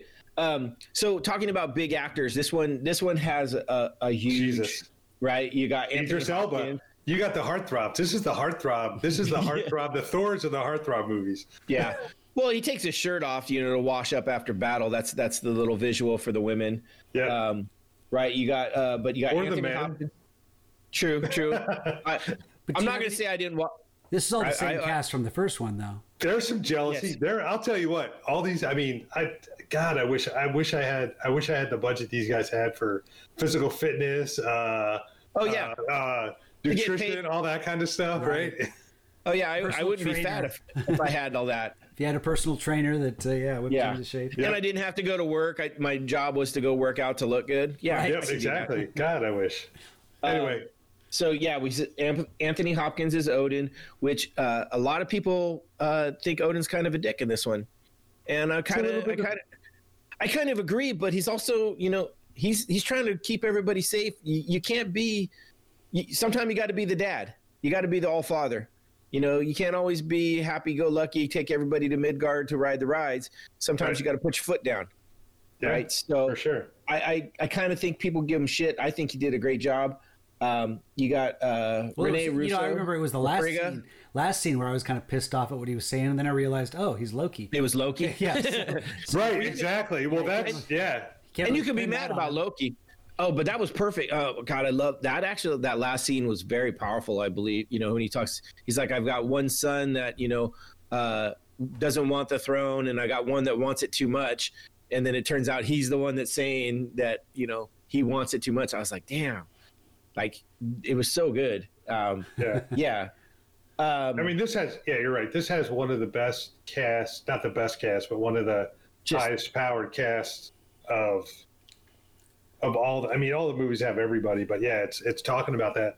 Well, Um, one, go ahead. They're, well, they're British. It's like the British uh, uh, uh, Shakespearean actors that are coming. Yeah, exactly. to this. Which is, I think, Kenneth Branagh. He directed the first one, and that he probably had a big hand in the casting too. So, uh, Yeah, So, so my other problem with uh, with this one is is with the villain. You know, he's the dark elves. Uh, I didn't like the the look of him, and and I don't know if it was compared to all. I don't know. It just I know. I, I think it was. I don't know the way he uh, he was supposed to be wearing a mask, and it just it didn't look too. This is one of those ones, you know, and, and it's weird. I, I'm usually the the anti diversity, like oh, just you know, put a black person or a person of color in there just to you know change it up. But this is the dark elves, right? You why didn't you have? You could have had a person of color in there, Right. to kind of make it, you know, and I that to me was one of the one of the fails that I think it could have been. Yeah. And I I think it it looked too, I don't know, too weird to me. Well, he just he I agree, yeah. I I mean, he didn't look like the rest of the elves. the troops. I thought they kinda looked s- They look kind of silly they- when they're like, you know, running. they look like fucking Teletubbies. Yeah, that's that's good. The faces. right, I, you're I. I I noticed Yeah. it today when I was I watching didn't it. pick up on that, but that's a good. Yeah, Yeah. yeah that's a good. So I, I ended up watching a lot of that because my kids were of that age when that was on. So I saw a lot of Teletubbies. We had stuffed I- Teletubbies around the house. I can So say I've never seen a Teletubby episode, and I'm proud of it. I, I I'm I've seen a lot of them and I'm okay with it because I did it for my kids. I There wasn't you go. here, That's I- fair enough. but I, it was one of those things. I was like, they look like damn Teletubbies. I it just it was one of those things. Is that to me it could have been better. I didn't like uh, I didn't like when the ship hit London. Uh, it just seemed really awkward and and w- like just the tail of it comes you know scooting in and breaking up some ground. It just seemed really awkward Yeah. uh, those there was a little bit of this that I was like, Ugh. but there was a lot of it I really liked. I love the fact that they were on Asgard a lot. I love the big battle in the beginning uh, where they're on the other uh, one of the nine realms and they're fighting the big stone giant. And he he just crushes them. So Yeah. uh, in, interesting thing for those that have seen ahead and, and seen Ragnarok. Uh, they know he he Oh, hooks right. up with the the rock guy Korg, this is apparently one of Korg's big brother type. so they're, tho- those are the same race and uh, the big rock creature. I love the fact that he's like, uh, and he says it more than once in this. He's like, uh, "I'm here to accept your uh, surrender." Yeah. Like, yeah, I love that. Yep. So just just the It's a great line. cockiness. Yeah. Um, It's- I love that. Go ahead. No, no, go ahead. Say what you're gonna say. I'm, I was gonna say I, I, I like the fact that the the Warriors three and Sif got more of play in this and seemed more co- like a cohesion group than they did in the first one. Um, it just played a little bit better. And I don't know if you guys noticed, but in in uh, Fandral, he's the kind of more the swashbuckly looking dude. I was just gonna say that. Go ahead, though. I think Uh, say what you were keep- gonna say. I was gonna say that, that it was an actor change, right? But you really can't tell. Like if you if you just kind of glance through these movies and watch them and didn't know, you would never know that it was a different actor. Um, but it is. It's it's yeah. It's uh, he's um uh, what's Chuck? Zachary Levi. Yeah, he's the guy that plays Well, Chuck. you know who he is, though. Not even that. Like I wasn't even Shazam? going there. Shazam. Oh, Yeah. it's the guy that plays Shazam. He went total DC. Yeah. Like he jumps out of here. He's like, I'm done with Marvel. I'm going to DC. hey, Well, okay. I get my I get my own potential franchise, right? Spoiler alert: he, they all three die in in Ragnarok. So Well, I mean, of course, but he's he didn't know that at the time. yeah. right? Um, I don't know. I, I don't. I'd have to check and see when Shazam came out uh, compared to Ragnarok. Like I wonder if he was like because he's definitely he doesn't have anything like the look. He's nothing like the Yeah. character. He's like a totally different thing. Yeah. And I was I was I remember I was looking through and I I tend to on the second and third and fourth and through these things like I tend to like have IMDb kind of open so I Yeah, can like yeah. check you know and and also I will say this with the new iPhones, the new iOS with the picture in picture. Oh, It's it's so so the new. I don't know if you guys are. I, I one of you is an Android person. that's that's. I don't know. Steve. I don't know which one of you is an He's Android not real. person, He's not real. He's an android. but That the picture, new iPhone. I've had it for a while. I don't know what you. yeah, so What's I know, new- right? Well, this new feature. this new that- feature on Apple is great because you can like you can like check IMDb while you're still watching, you know, whatever movie you're watching. It's like I'm doing a lot more IMDb kind of stuff while I'm watching the movies because I know I need to be more of a, a an aficionado on the movies and not to, like watch them for my own benefit. Well, I, when I watch, so I've seen them all before, but I watch, I uh, definitely watch them twice for the podcast just before it. Uh, the first watch through is just to remind myself what it is, and the second one is kind of to go through and like pick up notes and, and do Mm-hmm. Yeah. the reading and stuff like that. That's cool. and I'm nowhere near uh, as deep into it as some of these other like. Oh, jeez. I'm gonna. I, I, I want everybody to, to listen to our podcast as much as, as as anything else, but there's some podcasts out there that cover these things so much better and get so deep into them where they Well, Well, you keep know, in mind, but they also do in them one mind, at a time. Bo thought we were on episode what forty four because we've managed to squeeze in six poor podcasts between MCUs. So so Yeah. it's not for lack of doing other things. So Oh, Right, yeah, exactly. no. Well, if I you're will just that doing the- an MCU movie, then then Right. yeah, I can understand watching it three or well, four times. and the other thing is the other thing that you guys do, and and and um, the the the kind of part about it is you guys are just doing it because you want to do it and it's fun and whatever. Like Right. some of these other podcasts, I'm sure are doing it for sponsorship and Oh, like, yeah. getting paid. So it's like they're trying to focus on one thing. They have Yeah. you know, whereas you guys are just, and I guess I'm becoming part of it. You know, I'm I'm, I'm approaching one percent. I'm approaching ten percent. I'm way over one percent, but I'm approaching ten percent of the uh, episodes that I've been on. So, uh, but but but kind of that being said, like the way you guys have started this, which I think is great, is like you're just like talking about shit, and you know, Yeah. you invite other people on. You have other people, whether it's you know the food pairings and all that. So it's like a very different kind of a thing. Whereas if you said we're going to do an entire podcast on the entire MCU, that'd be a whole different kind of a situation. Right, right. You would and you would have like you'd be like Steve. You have to watch. You have to watch Thor: The Dark World seven times before the next episode, and you have to like dial in on this character and figure this Yeah. out. Know you have to do this, but so it's it's a very different kind of a thing. But you're right. It's like there's so many people that know like like the stuff we're talking about are things that these people on the other podcasts are like they know like the back of their hand. Yeah. Well, and the other thing too is is like a lot of them they they'll have one person that's deep into the comics and knows the comic history, and and I like that's why I listen to these things because I like picking up stuff like that. Um, and they don't, you know, they they there's some that are very movie centric and, and very into the actors and know all the actors and all the other movies they're in and stuff like that, and they go deep into that. I I prefer for us to just talk about well, what's it like to the common man. I'm not trying to get deep. I in- worked at Blockbuster Video for like uh, six or seven years. There you go. I've got some movie background. You're background. I can bring to basically a table. There you professional. go. You're basically an industry professional. well, no, Steve, and that and that's what it is. And when we talked about that when we first did this, that you are the movie guy. You're going to look at you're going to look at things. You're going to look at things differently. You're going to look at the filming and the director and the score and all this. And I'm and I'm going in. I'm like, well, were there explosions? Was there you know fighting? And we had we look at movies differently and completely. MCU, I think I get a little deeper into it. I, I mean, I go into the comics and I read a little bit, or I have read some, you know, back in my day. I mean, when I was uh, like, it was like 12 or 13, I spent almost like two, three months where I did nothing but draw Thor. I'd go home and I, I had a book that I would like, I had comics and I'd, I'd take a panel and I would redraw it, you know, in a bigger size or whatever and Sure. stuff like that. So, um, you know, we look at these differently, and, and that's that's the point. And and you know, Bo he he has his own you know uh, interpretations of these, and that's what I like uh, is Yeah. not just the history and all that. It's just what what's the common guy think, or you know what what's the different opinions Yeah. Um, yeah, none of us are none of us are like experts on any like kind of it. I mean, we're experts in our own realm and different things, but we're certainly not MCU experts. No, not at all. You, I- you, I- you mentioned drawing Thor. I was just in the garage going through some of my old things, and I found I found a.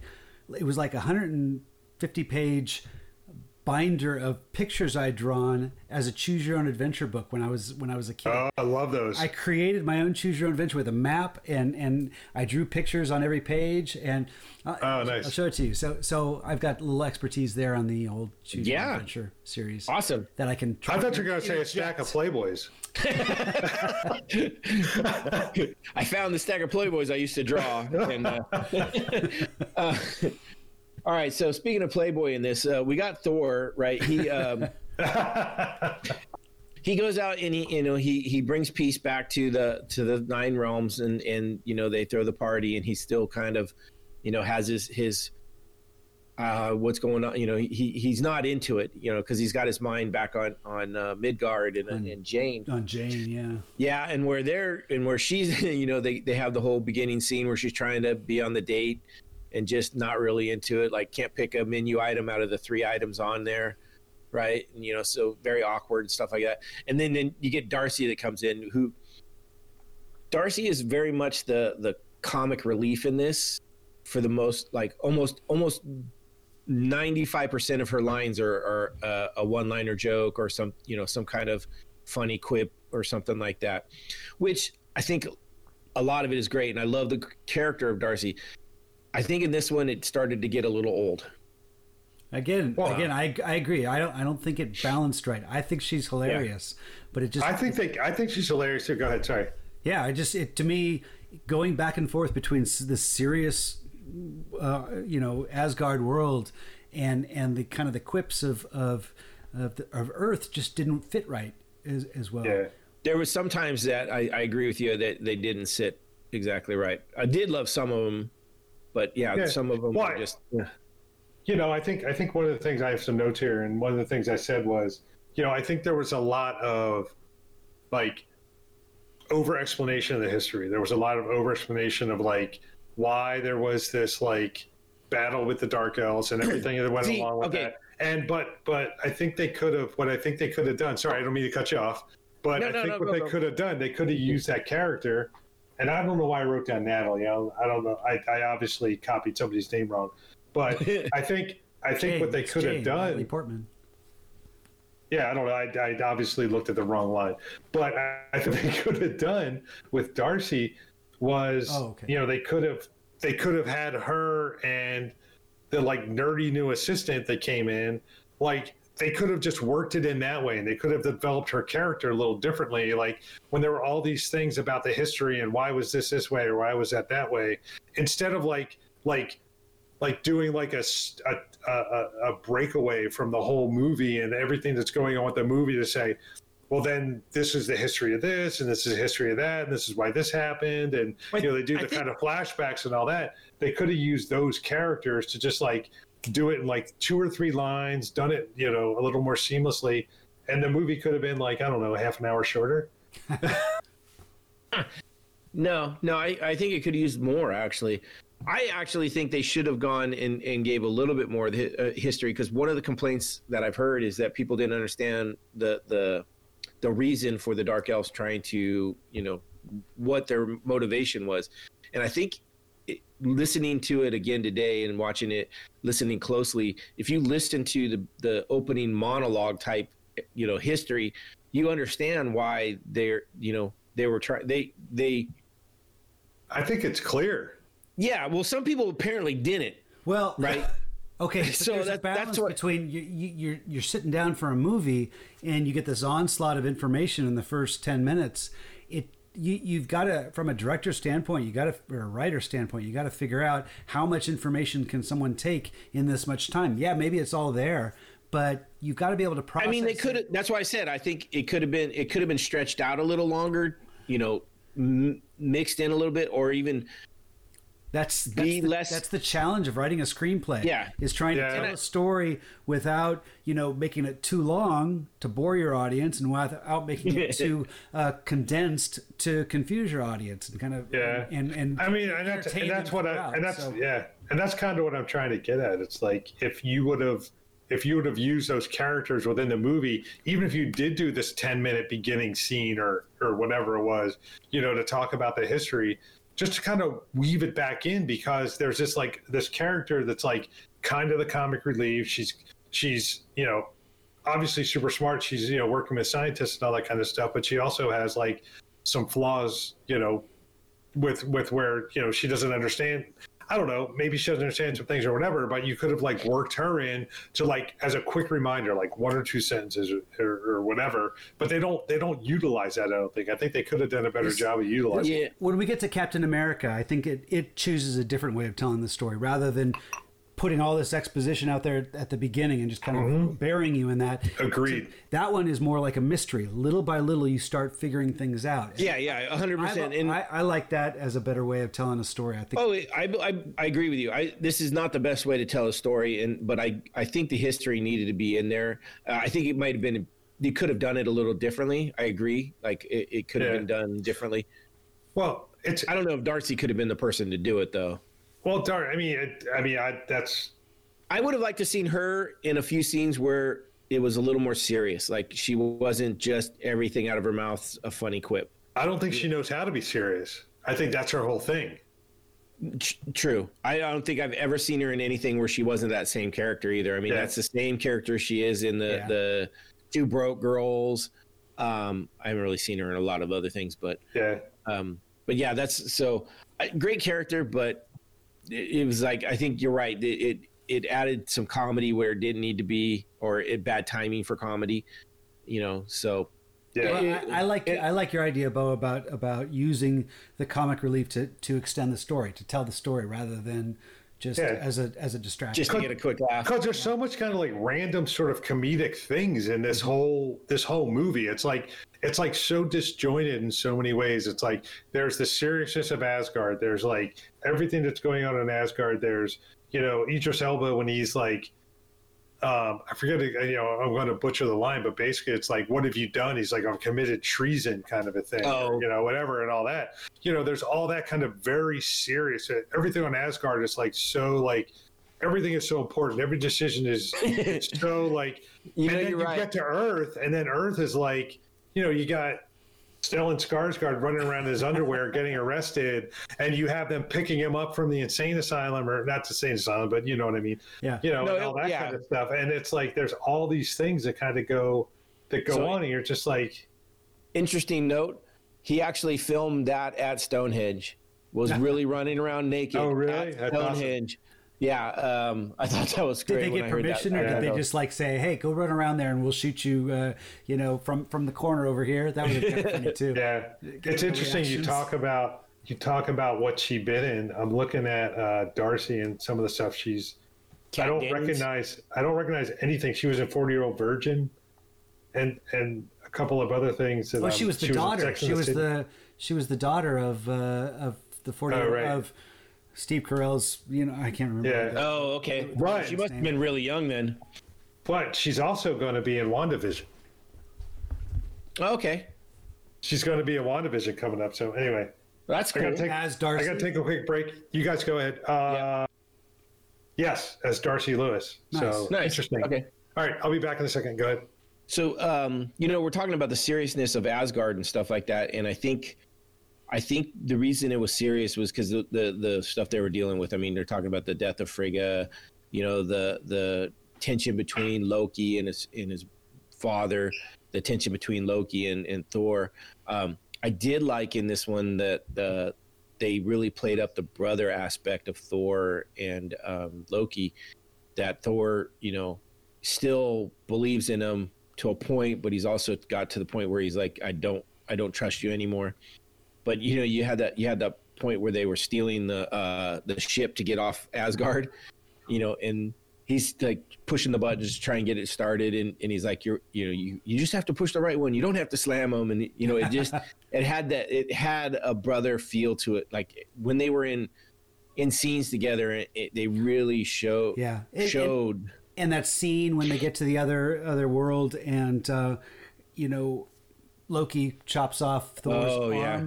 I was totally playing along with it when I saw it in the theater. It's like, oh my god, this is this is serious. Oh, That- every, I thought that thought he a- betrayed him. yeah, I thought that was really well played out. To me, that was I think the the the best the best moment in the movie was was that whole reveal and how that and I, I kind of wish they got more out of it. It, it. To me, it seemed like it didn't work. At least they got Jane back, but uh, Yeah. Um, but um, but I, you mentioned this at the very beginning about Thor and Loki. That was definitely the highlight of this movie. Um, Tom Hiddleston Mm-hmm. just really brings a you know we talk about about uh, bad guys villains and he is Yeah. that character that that is interesting and you really enjoy him as a villain um, and I think he's probably the best and villain in all of the MCU. too. You don't you don't know what he's going to do next. Um, so uh, so that It- yeah, that was the highlight there. One of the facts I found out too was he actually wasn't even supposed to be in this movie um, originally. Uh, the but he he was such a hit in uh, Avengers that they they threw him in this one.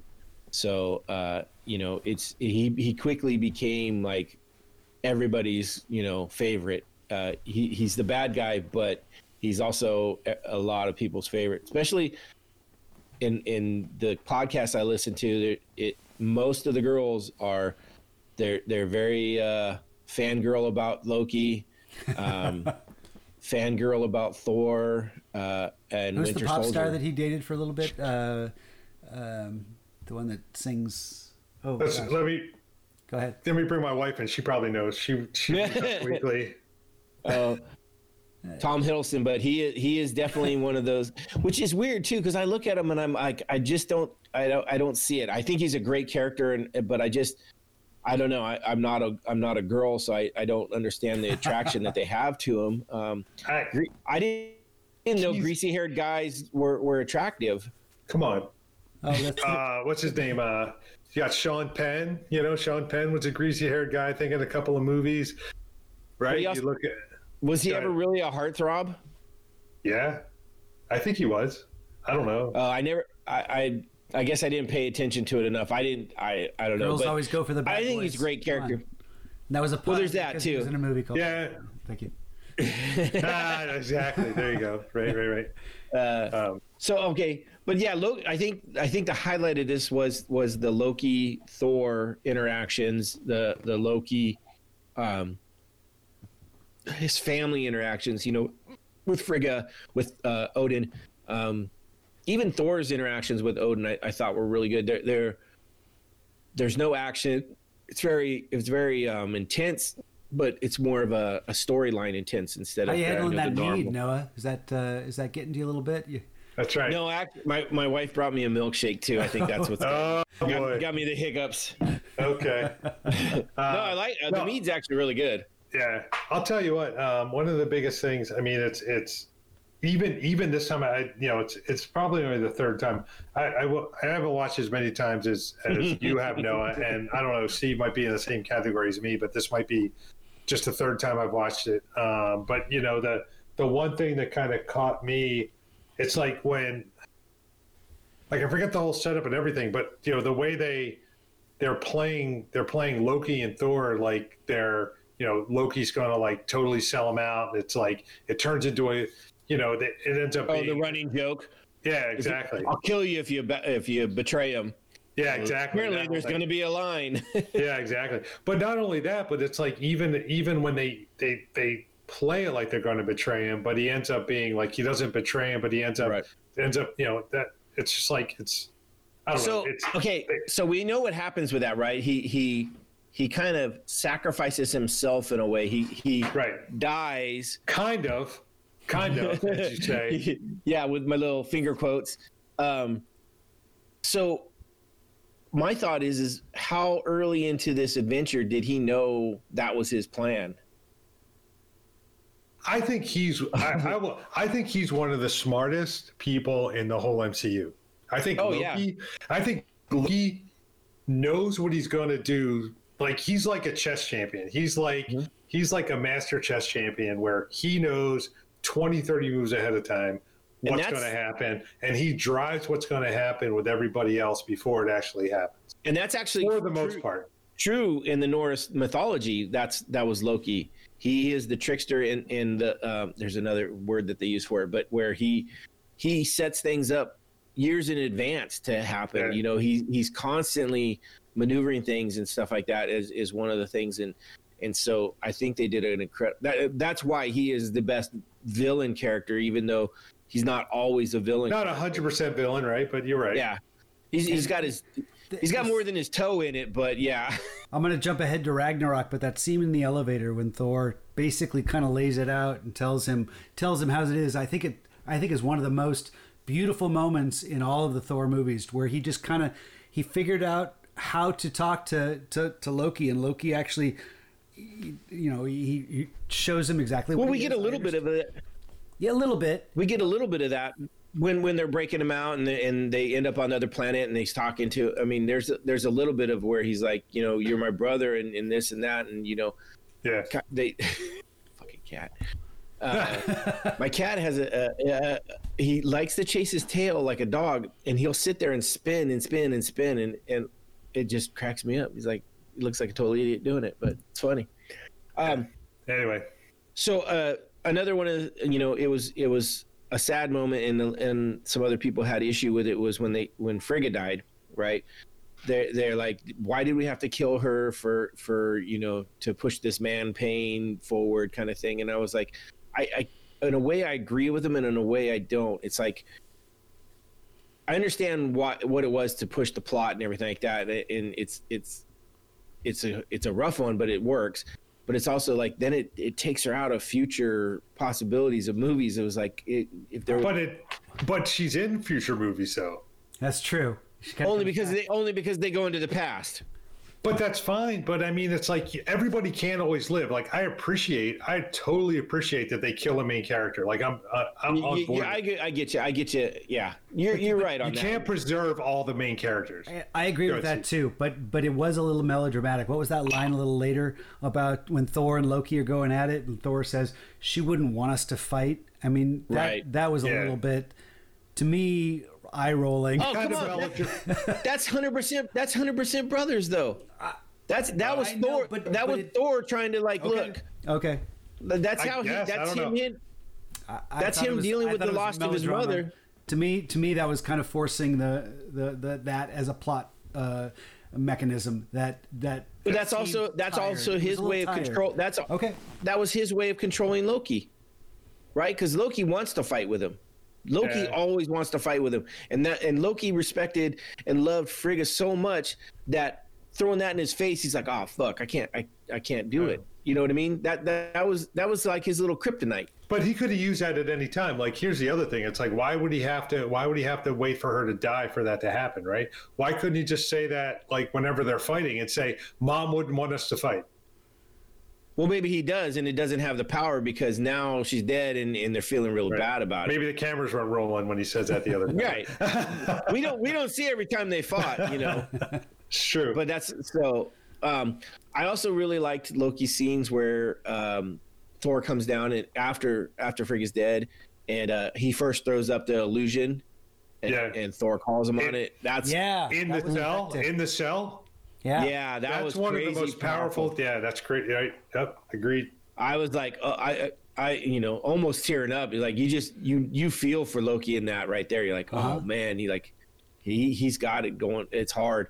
So uh, It's also one of the only times you ever see Loki where he's not like totally polished. Because every single other time Right. you see Loki, I noticed that. Like he's like totally like like hair's hair, like perfectly slicked yep. back. He's got the perfect clothes. He's got you know whatever he whatever He- look yeah, he wants it- to have.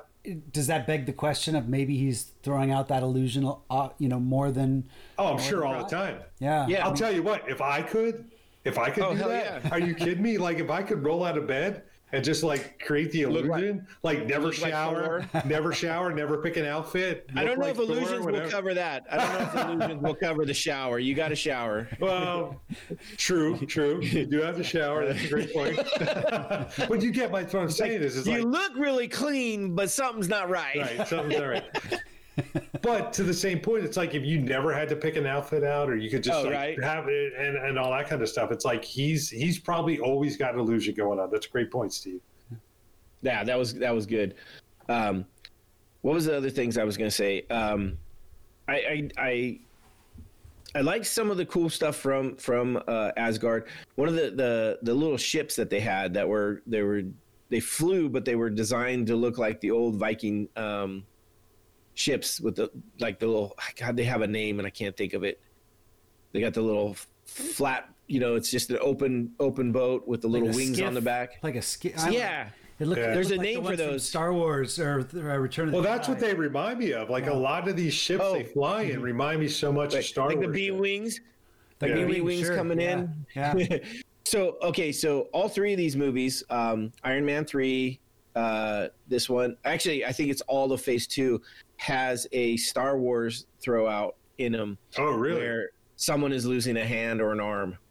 No. Um, we get the, we get the the definite easy one to catch here in Thor with Thor. Thor, Right. Thor Where he gets his actually hand- loses.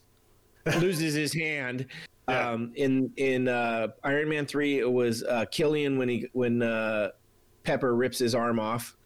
Mhm. Um, Okay. and then and um, also, and then- also, didn't Iron Man get his like leg chopped off during that last scene too? And then, and then it's magically there. It's all, it's like he was able to pull it back before. It, that was that, that bugged me, but I even watched it a Uh, couple the- times. Uh, I think I rewound it a couple times. I do but- kind of remember something about that, and I, I don't remember. but that's completely off the point. Go ahead, hands. Yeah, and then and then in uh, Winter Soldier, um, Bucky loses his Oh, arm yeah. when he when he falls from the train. So yeah, and then and then there'll be more in in uh, Guardians of the Galaxy. Um, I think is uh, when Rocket steals the guy's. Oh, is he? Is Yeah. he steal his arm or is his leg? It's got to be his That's arm. his- I thought it was his eye. No, I think he ends You up with mean a knife from break? somewhere else. In the prison yeah, because he tells him mean- he goes, "I need that guy's." I, I, maybe it's, It's a leg, I though. I think it's a leg. It's And a they're like, "Well, what think do you need right, the leg leg. for?" He goes, "I didn't," but uh, we'll talk about Yeah. that one. We'll Talk get about to it that in about Yeah. ten episodes. No, that's that actually should be two from now. Yeah, I think you're right. Yeah, you're right. Um, so yeah, so um, I just thought that was kind of funny that, that they they had through the whole phase two there is a call out or a, a shout out to Star Wars. Probably Okay. more than one, but that's the that was one that they actually Is the- put out there. Is that official? I mean, did they actually make, Yeah. say say something about that? Okay. Yeah, that's Yeah. and that's why it's in every one of the movies and not just uh, certain ones. Like everyone in the phase three or Oh, phase really? two is supposed to Well, have in, it. in, in Oh. Winter Soldier, they actually cross off Star Wars and you know go Star Trek. So Well, okay, so now that's now that's yeah. We'll, we'll, we'll talk about that when we get to okay, catch okay, it. okay. Okay, let's finish up with this Thor thing. Um, there, this is a mixed bag for a lot of people. Um, I I haven't heard a ton of people just like, oh, this is my favorite. I think one out of like this six different podcasts, they had one person that like this. He was really really into this one. Um, I liked it. I liked it more when I watch it over. Like, I think I liked it more the second time I watched it in this this rewatch than I even did the first time. Um, in the theater, uh, the, they can do no wrong because I'm just excited to have another Marvel Yeah, movie out there. I agree there. with you there. When I saw it in the Yeah. theater, I was all about it. But uh, and I, and I love Thor. He's he's one of my favorites. He always has been. Um, so you know, I, he could do no wrong for me essentially. Um, so to me, this is this is this is another one where it's like it's not the top, but it's not the bottom either. Like I, I would wa- if I had the choice between Iron Man three and this, like, like those are your two choices. I would watch this over Iron Man three. Oh, really? Yeah, hmm. probably Iron Man I- two also. Yeah, I mean, definitely Iron Man 2 for sure. But I don't know. I, I, I look at these and I'm sort of like, this is, I, in my opinion, better than the first Thor. Oh, for sure. Yeah, I think this is better than the first Thor. And I, I remember I mentioned when we watched, when we talked about the first Thor, one of the things I commented on was just how everything was like filmed Man. on a new moon at midnight. And this Yeah. one was like, like much better. Like, I think Oh, they this did was- a better job.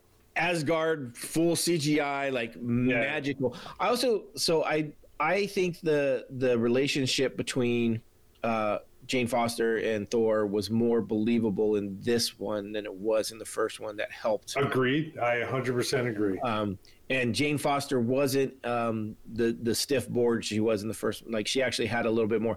There were some parts Well, where she she, set it up. off. I mean, she fell off, but she set it up right out of the gate. yeah. Like she set it up right out of the gate, was slapping him in the face the first time she saw him, and she's like, I, "I don't care if you're a god or not. It's like you can't, like you Well, can't the first ignore one me. is like, I won't be ignored, Dan." Look, she slaps him. That's just to check if you're real. That's for not coming back. yeah, even better, she punched Loki. That's for Yeah. New York. Yeah. That was that, and so um, I was reading about that. Um, apparently, they had to do like thirty different takes on the slap um, because she wasn't getting it right because she was trying to fake slap him, and so finally she started slapping him, and it took like five more takes, and then they finally got it.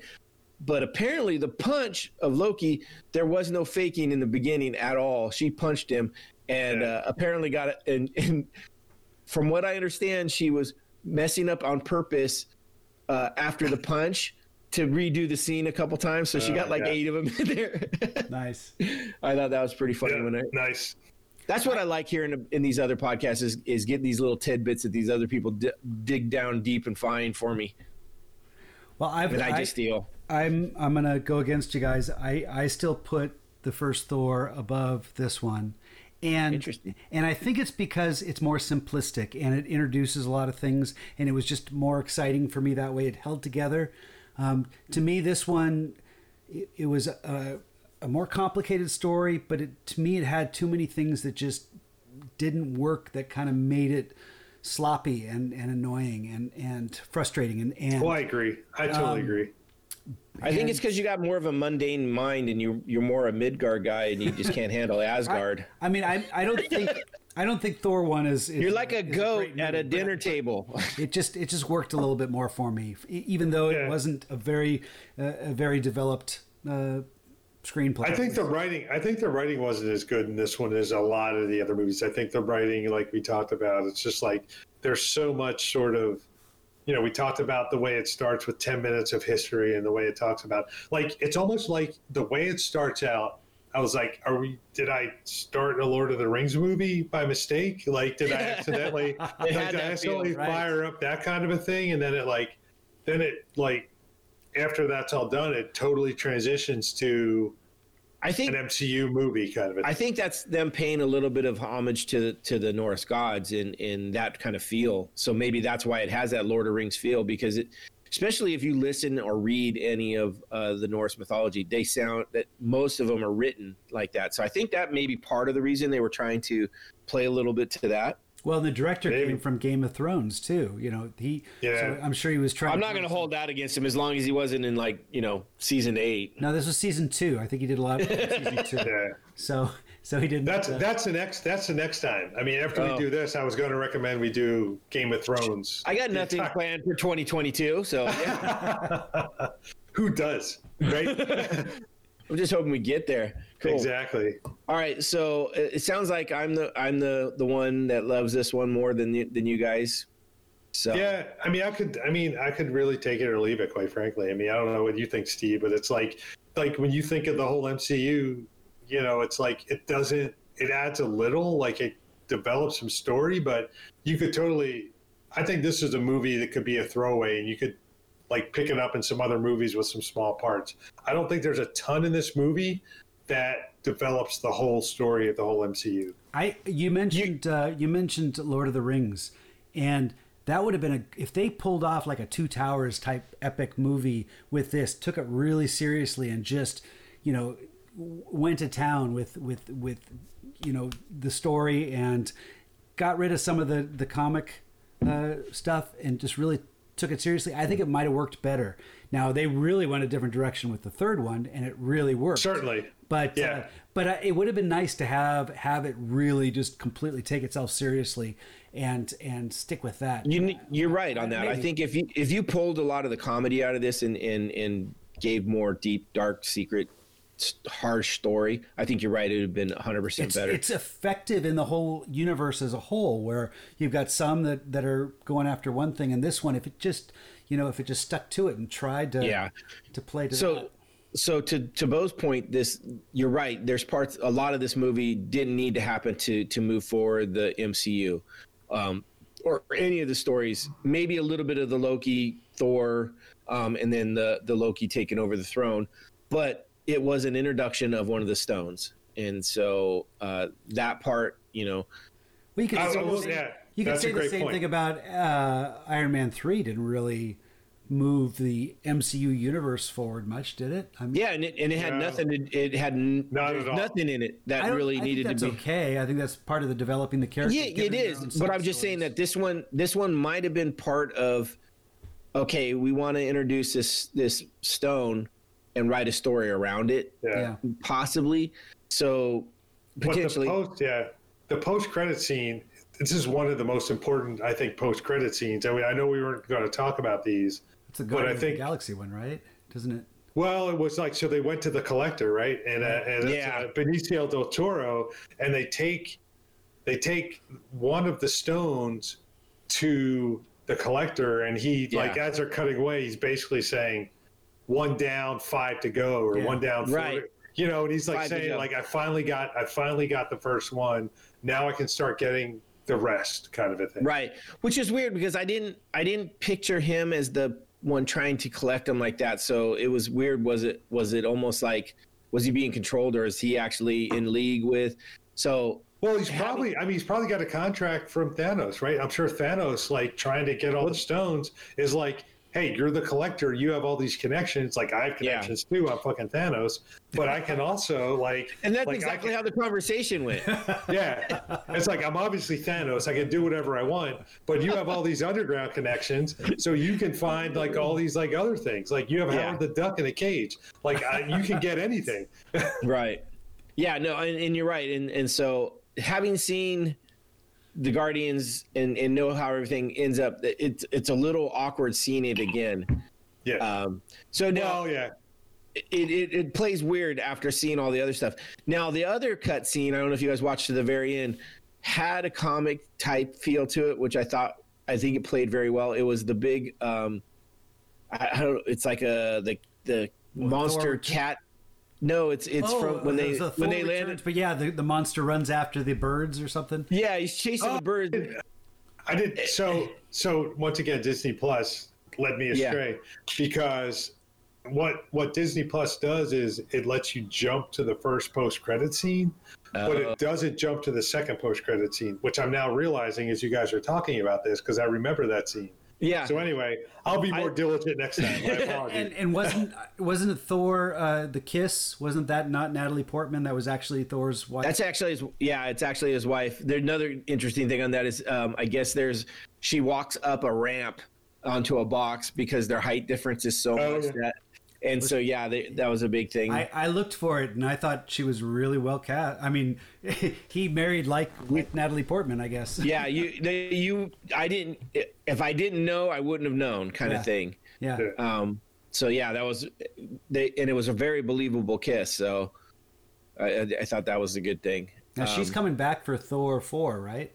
Natalie. yeah, it's Jane? love and hmm, love and thunder. Okay, and that, Sounds right. that's actually the same director as the third one, Ragnarok. So Yeah. So we could So just- she, yeah, and and so this is one that's going to be. Well, I'm assuming it's it's a story from the actual comics where Jane becomes Thor, and so uh, that's the rumor. Yeah. it'll be it'll be interesting to see how that plays oh, out. really? Okay. Yeah, I'm excited for it. I I mean I'm I'm hoping they do a good job. I don't want this to to I want them to keep getting better. And so I, I I'm I'm hoping it does good. I'd rather see it be a good movie than and than be something bad. So I just uh, it you know where oh we want to have a powerful woman let's let's make a movie and and then it just doesn't work. So I hope that's not the case. I don't think Yeah. it'll be, but you never know. All right, well, uh, with that, I think we should move on to Captain America: Winter Soldier, because this is this we could have done a whole podcast just on this one, and probably Maybe not. maybe you guys maybe you guys could have, but we'll talk about what?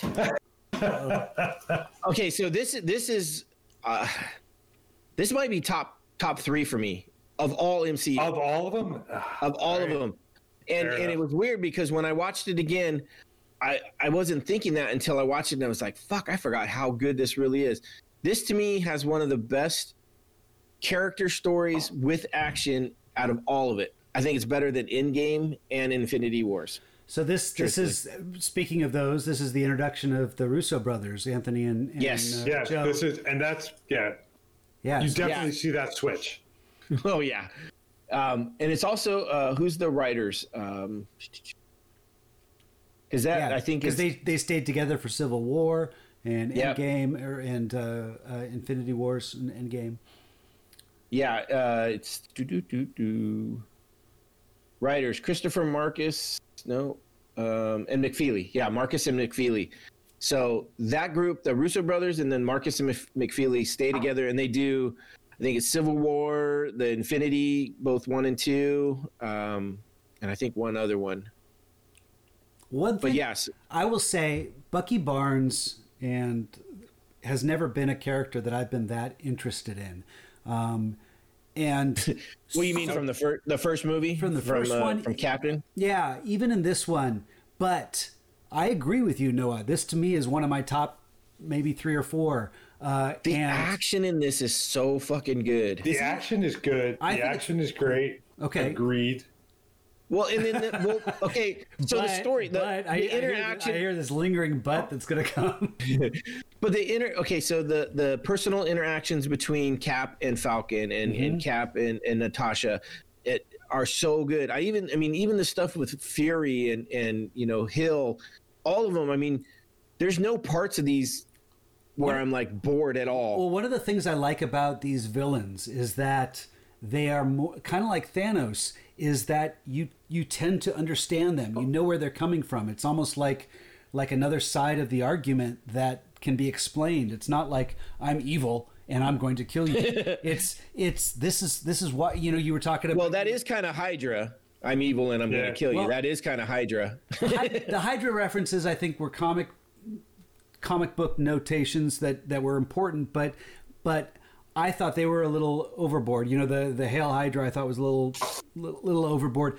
I th- I just found it interesting when they were trying to actually explain what they were doing and why they're doing it, Yeah. and and you and you start understanding their motivation and that's to me an interesting story when i'm not sure if i should be siding with with with the villain or not you know Right. um, and they, Yeah, they well, okay. explore that more in civil war quite a bit so so this this actually has the best scene out of any of the MCU, and it's the elevator fight. yeah i put i got my The two best scenes. action. that yeah i put that with my with uh the meeting of of sam to me i think that that meeting when they meet when he meets Oh, I love it. Oh, on your left. On your left. On your left. On your left. On your left. It's like you're not gonna. Oh, that's so good. And Elevator, Yeah. it was so great that they did an homage to that in in Endgame, which Yeah. is classic. Um, Right. So- Well, and then yeah, I mean, there's there's so many there's there's a, tons of callbacks in Endgame, right? Yeah. To this Yes. one, I think I think there's a lot of Endgame callbacks in this one.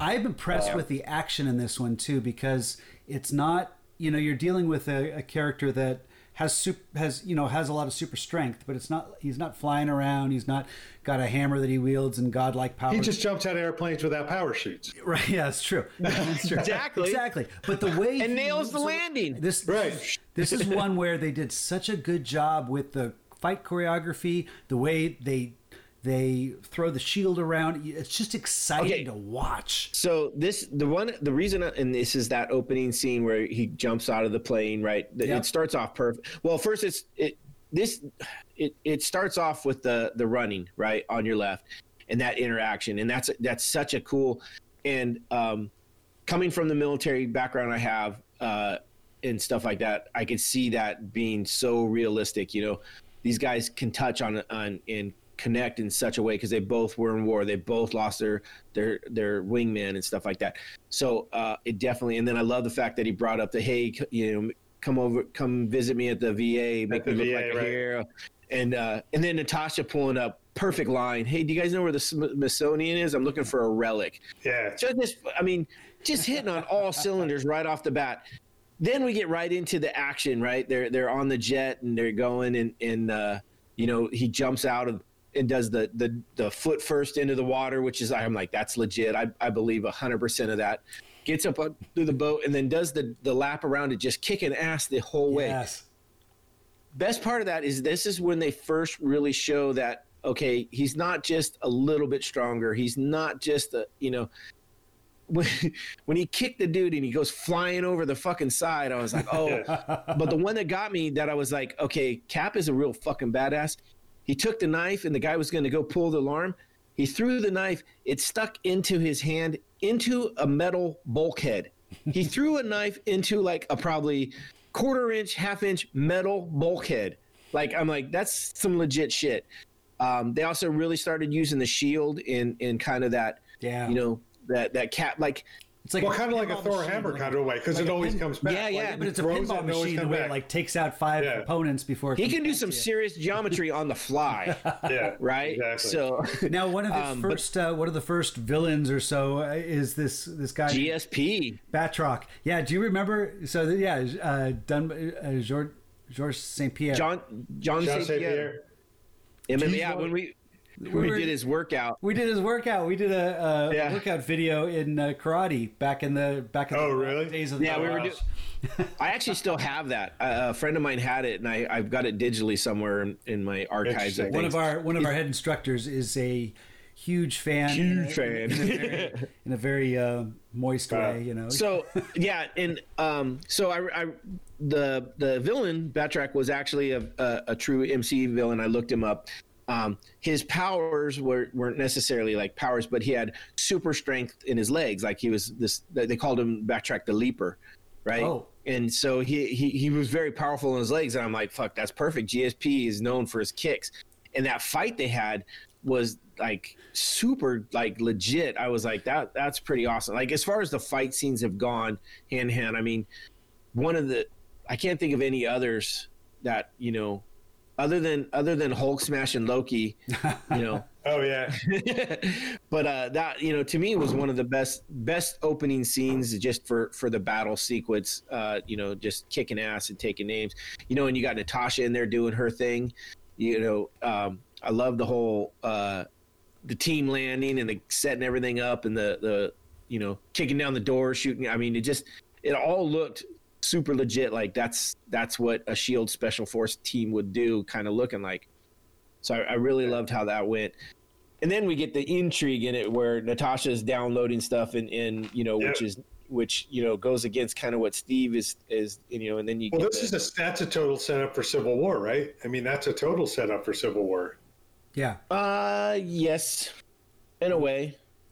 I mean, you know, to well, show he, that to he just that feels like he's just being a pawn in this. Yeah. Right. Nick Fury. Nick Fury runs the show, and Nick Fury's using, you know, he uses Steve Rogers as one person, but then he also uses Tony Stark Yeah. as another person. well, but but Civil for- War doesn't come from Fury. It comes from the government's trying to control the the heroes, and that's you know, and that's it, it's a little bit different. But I, I agree with you. It sets up. But it, it, But it- it's kind of like it kind of plants the seeds because if it weren't for if it weren't for Steve Rogers realizing that you know he's just a pawn, as you said, Steve, um, you know it's it's he might not Civil War might not have ever happened. Well, but in Civil War, I mean, we're gonna. I don't. We should be getting this deep into it, but in that one, his biggest problem was is his he was more worried that they wouldn't send him in when he felt he needed to go in. Not necessarily that they would send him when he didn't want to, but more that they wouldn't send him when he said when he Yeah. thought they I, needed. I think it's fair though in this one. I mean, at the beginning, Nick Fury is all about you know playing that that role. You know, playing Yeah. and uh, Well, you know, okay, he kind of so- flips after after they try to kill him. You know, Well, he doesn't flip. He just realizes that there's there's other people playing games. So the the interesting thing with this is is at some point good people have to do bad things to protect other people, right? And that's Nick Fury's that guy that has to make that choice and he has to make that call and has to be okay. You know, someone said uh, they were saying that you know Nick Fury does a b- bunch of bad shit, but he's able to sleep at night. And I go, well, yeah, but th- there's you know if someone's not out there doing the bad shit to to to protect people, then there's a lot of innocents that are going to get hurt, and so someone has to be that person, and so Nick Fury is that guy, right? Yeah, for sure. So I mean, y- yeah, he's doing some bad shit essentially, but it's for the greater good essentially. Right. Like he, you know, he's not on board with what the the the three helical helicarriers are essentially, you know, taking out mass amount of people. He's not down for that, and you He know we the get that when he tries to cancel it. he is at the beginning. Right.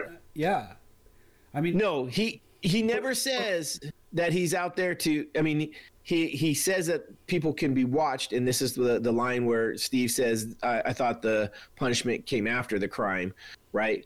Well, but this goes back to the okay. If there's people out there that are bad and can do a lot of bad stuff and and do it really you know big time, we want to keep an eye on them. Not that we're stopping them from doing anything until till they cross the line, but you know, you, you, you can't just wait till they cross the line and then react. doesn't Well, this it's like we said when this kind of first started. It's like it's Yeah. like if my neighbor has a gun. I want to know if my neighbor has a gun. Kind of a thing. Right. Well, what about what's the movie uh, Minority Report? The, the, Yes. The Oh, yeah. preemptive threat elimination. This idea. Well, in Such Minority Report, movie. it's called what? Uh, uh, the, But that and that's what they're kind of cog- talking about. cog- the, what are they called? Precogs. Precogs. Precogs. Precogs. Right. So that's kind of plays off the same idea. Yeah, it very much does, and and and I believe that's what they were trying to do. So yeah, we get into that, and so but before we get to all that, before we find out that Hydra is is been in in uh, part of Shield from the get go, um, we have the, you know the other scenes where first off the Nick Fury gets attacked. That is another one of those like so. This has some of the best just action scenes of all the MCU. I mean, you start off with the first scene on the boat. Maybe not the top, but it's it's up there, right? The car scene. Maybe not the top, but it's damn up there. That's the James Yeah. Bond uh, scene where he's got the Okay. car from, you know, with So all the I- gadgets. I didn't have a lot of others where I was like, okay, they really screwed up some some action scenes in this one. You know, there was no bullets that were being fired that still had, you know, the bullet in the shell. But this one did have a pretty blatant one that I caught. So when Bucky fires that little disc that goes under and it slides up, it locks up to the front axle. But when it blows up, the car blows up from the back axle and flips. Okay, And I was fair. like, I was looking at that. I was like, mm, okay, you got your you got your geometry right with cap shield, but that one you fucked up. Okay, that should that car should have flipped the other way. Sometimes, yeah, you, you, you shoot it one way and and you yeah. What was the scene? And then- remember Raiders of the Lost Ark uh, when when Marion is thrown in the basket. They're driving through the the the, the and it blows up, and the car tips over. Well, they used a they used like a big uh, pile driver Oh yeah, yeah. to knock it Oh, over right, to flip yeah. over. And and I remember watching the makings of that movie, and they, they talked about it. And ever since I watched that, every time I see it, you can see the See the Yeah. Well, that's the You can- crazy thing. It's any movie. Whenever you whenever you read about something that's like a, an error, like the stormtrooper hitting his head, right Right. you just don't. You know, you don't. Yeah. You never would have seen it, but now you see it all the time. So now I'm Yeah. going to look for that, Noah. Thank you. yeah. So another one, another one that bugs me in this one, and it it just it's science that's not real, but it's also one of those that I'm kind of like, okay, that's you're. They ended up with lightsabers somehow. Like Nick Fury's car flips over, Winter Soldier, and this is the first time we see Winter Soldier comes up and rips the door off, and he had cut the little hole out. But okay, I believe he could have cut the top of the car off, but he cut like a foot and a half of concrete right? Just out with this, and and you you see him light it up. It's just this little spark at the top. It, it's it was a little unbelievable to to be able to cut that quickly through that much, and then they do it again later in the truck when they stop and with the the three of them in the back or four, I guess. Because what about the what about the Mission Impossible uh, face mask when uh, Scarlet when Yeah. Black Widow pulls off her Okay, her so, mask? so so I know we're not into it yet, but in in Agents of Shield that actually shows up too. Okay, good. Um, so we we haven't got to it, but in um, they talk. They actually have show stuff from um, this movie and well, uh, this one specifically, and in Thor, they they uh, those have interactions with the Agents of Shield movies. Um, matter of fact, when um, Winter Soldier came out, uh, when uh, Agents of Shield went on a, a one week break to give everybody an extra week to see the movie before they came back and saw, so they wouldn't get the, they wouldn't get the spoilers of the the Hydra um, oh, nice. takeover. I will say so though, I- with, the, with the face mask pulling it off, you know, they put her. Uh-huh. They she was portraying uh, one of the One of the coun councilwomen. right, which is which is portrayed by uh, Jenny uh, Agutter, I think is her last name. But I, she definitely she's she's in her sixties, but but Scarlett Johansson, and I, I, I think it's I think it's still fair that because uh, she was in oh man uh, a movie I saw in film school actually Walkabout. Mm-hmm. She's she's pretty, Jenny Agutter was. yes she was in Walkabout. She was in American Werewolf in London. She was in Logan's Run.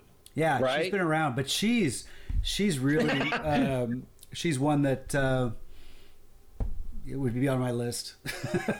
Ah, So, so anyway, Oh, good to know, Anyway, uh. I, had, I, had, I had no problem with Scarlett Johansson's, you know, the, with with the rest of the body not, you know, not necessarily. Sure. So I, I I had one problem with that.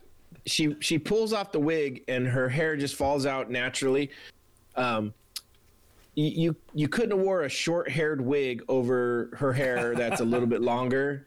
Um, it would have been all matted up and whatever. And all. yeah, I was I was kind of like, mm, I'm, I'm Yeah. not gonna buy that one, and it was all perfectly done. Now, granted, uh, you know, maybe Well, that's if Black were Widow's special digitally- if they- power. If they, were able to digitally redo the face, couldn't they have just digitally redone But the no, because she pulled it off and it was it was a wig. And well, I mean that that's got to be her power though. Is she just always looks perfect. Maybe her hair is always channeling right. Her and it was just an illusion. oh oh the you know what's gonna come out? And Maybe it's we're, we're gonna I was saying it's we're gonna find out that Loki was actually uh, Romanoff the whole time, right. which makes it really awkward when they kissed on the the escalator. Yeah, good point. Yeah. All right. So, um, so I'm gonna go to my typical thing here. Two things. One, my new drink. yep. Oh, It's a Winter Soldier. I got an eggnog. So it's a winter drink. It's like Christmas, Winter Soldier, Right. kind of stuff. We're big fans of the Pennsylvania Dutch eggnog here. It's eggnog, brandy, bourbon. It's all kind of comes in one bottle. It's like seven bucks. It's delicious. Sounds good. It's really, really good. So if you ever see it in a store, go get some. But Nice. the, the other thing about this movie, once again, it's like here's another top tier hero Hollywood, Robert Redford. Like, oh, right, right. Like here's Robert Redford. Yeah. Like you know, it's, it's like is he? You, you just wonder, are they just pulling these guys in because it's like they have a limited budget? And it's like, you know, hey, Robert Redford, can I get you in this movie? I Can I get- actually I think um, actors are asking to be in these movies. I bet I, I I I would see that. I could see that. Yeah. You're probably right. I mean, at this point, by the time this one rolls around, you're probably right. It's like they're Yeah. probably all asking to be in these movies. It's a very valid, valid point. well, that uh, they that happened with Game of Thrones. There's a lot of people that are in Game of Thrones, And, like and the new Star Wars movies too. Yeah. Isn't isn't James Bond? I'm drawing a blank on his name. My wife's yeah, yeah, Daniel Craig. um, Daniel know- Craig. Yeah. Daniel Craig. Yeah. Is, he plays one of the stormtroopers. right? Stormtroopers. doesn't even, he does. doesn't even take his helmet off. He's just like, He's the one that like you don't need your weapon, and he just yeah I don't need my weapon and drops it. Yeah, that was him. I mean, no, Um, kind of a thing. So anyway, but Yes, and, I and he played a big part of it. I mean, and he did a great job, and and it was uh, fabulous. I, I think it was a great character. This is another one where I don't think there's any characters in this or any any of the actors that did a subpar job at any point. I mean, I, I agree. I agree. And you guys are kind of actually turning my turning me around on, on how, how how I mean, because coming into this, like I had all my notes, I had one note on this movie. the note I had was, it's just a long way to reestablish a friendship between uh, Steve Rogers and Bucky Barnes. oh come That's what on, had. That's what I had in my notes, and I was like, "That's all this is. This is like a Well- run out way to us reestablish our friendship, knowing what happens in the future."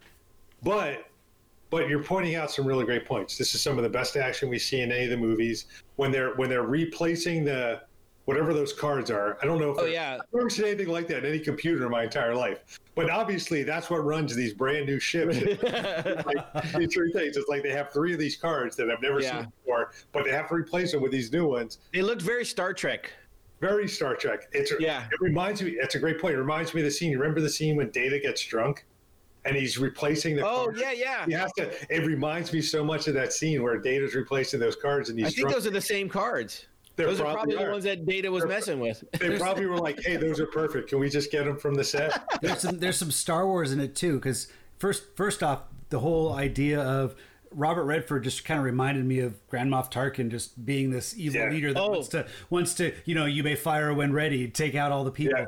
But then now that you bring up the cards, that reminds me of uh, Rogue One. They kind of stole that at the at the end where Oh, they have to replace the card to to to open up Yeah. the shields or something like that. So So But along those lines, this is sorry. No, I didn't. Go ahead. No, I was gonna say. So you were talking about Grand Moff Tarkin when uh, the helicarriers are going up. There's the two guys that are in the like look like a bridge type thing, very Star Wars looking, very like uh, like they're on one of. The, and he's like, "Where's our targets?" I was like, "That looks straight out of Star Wars." it, it so did. So when you said that, I was like, "Oh yeah, that's that part." Well, here's what I can never understand, and this happens in so many movies. It has nothing to do with with any of the movies we're talking about. It has to do with so many movies. It seems to me like they could have just engaged these things at any minute. Why did they have to have a countdown? Why are they like? Why are They had to be at a certain. They had to be at a certain height. They say it. They say it when they launch. But That's what. but- that's how they knew the time. I, I know they said they had to be at a certain height, but like, why is there a countdown? Why are they not like saying, you know, why aren't they just like going as fast as they can to get to that height? They were. They're Those are big ass ships. but why are they? You start up like a Prius and you can just zip out into fucking traffic. They have No. engines. They have engines like nothing you've ever seen in your entire life, and nothing we will ever see in our entire life. Like they have these like like Tony Stark engines on Have, them. have you ever seen an aircraft carrier take off? That shit takes days. I'm sure it does. Like I get it. Like I talk about that all the time. It's like I talk about like like companies. Like when a company's like 50 people, like when Facebook was like 10 people or whatever. Yeah. It's like they could pivot and do whatever they want. They could do it as fast as they can. But now Facebook, Facebook is an aircraft carrier. Facebook Yeah. is not making a huge change in two seconds. So it's I get that all kind of a thing, but it's like there's always this countdown, and it's like I don't know. Well, I, I never, think I I- never can they- figure out the countdown. in they needed a It's plan. I thought like, it's such a trope. in Star Wars, they, They- had to I- actually orbit around the planet before they could blow Right. up the, the, the, the well, this one they explained it because they. I mean, Hill says, or I can't remember if it was Hill, but she says they had to be, they had to get to like three thousand feet. You know, to- or something or whatever. yeah, to engage to engage the satellites, which engage. Then you also have to be at a certain height to make sure that your shots are going to go far enough to get all the targets you're trying to get. So it was all based on a height thing. So Sure, fair enough. Whatever. I just don't buy it. I just Oh, it seems a little. go go launch a boat. Go launch a boat, right? And then tell me after launching a boat how much it takes. You know, you got to you got to get the lines over. You got to get everybody in place. You know, I didn't see any lines on this. Everybody was in their place. Like I just, feel it's, it's like it's it's the trope of the countdown, and it's Yeah. like they could have done it a different way, and I just think they could have done it a little better. For my for for what I'm seeing, it's like well, they, they had to have enough time for for Cap and, and Falcon to do their thing too. I mean, you Yeah, can't and they do, had to have that big fight between Cap and Bucky, and I get Yeah. that. Where he you know, shot him in the ass. Can you believe Bucky shot him in the ass in America's ass? Who shoots you in America's ass? Come on. I know. Um, so uh, back before that, though, we had we have the scene with uh, Sitwell where they throw him off the the um, top of the building. Falcon, you know, gets his reveal as the Falcon and kind of Yep. pulls him up. And I thought that was really cool. that I was great. I loved, I love Falcon in in the MCU way more than he was. I, I mean, I don't know if anybody's ever watched the the comics or uh, the cartoons.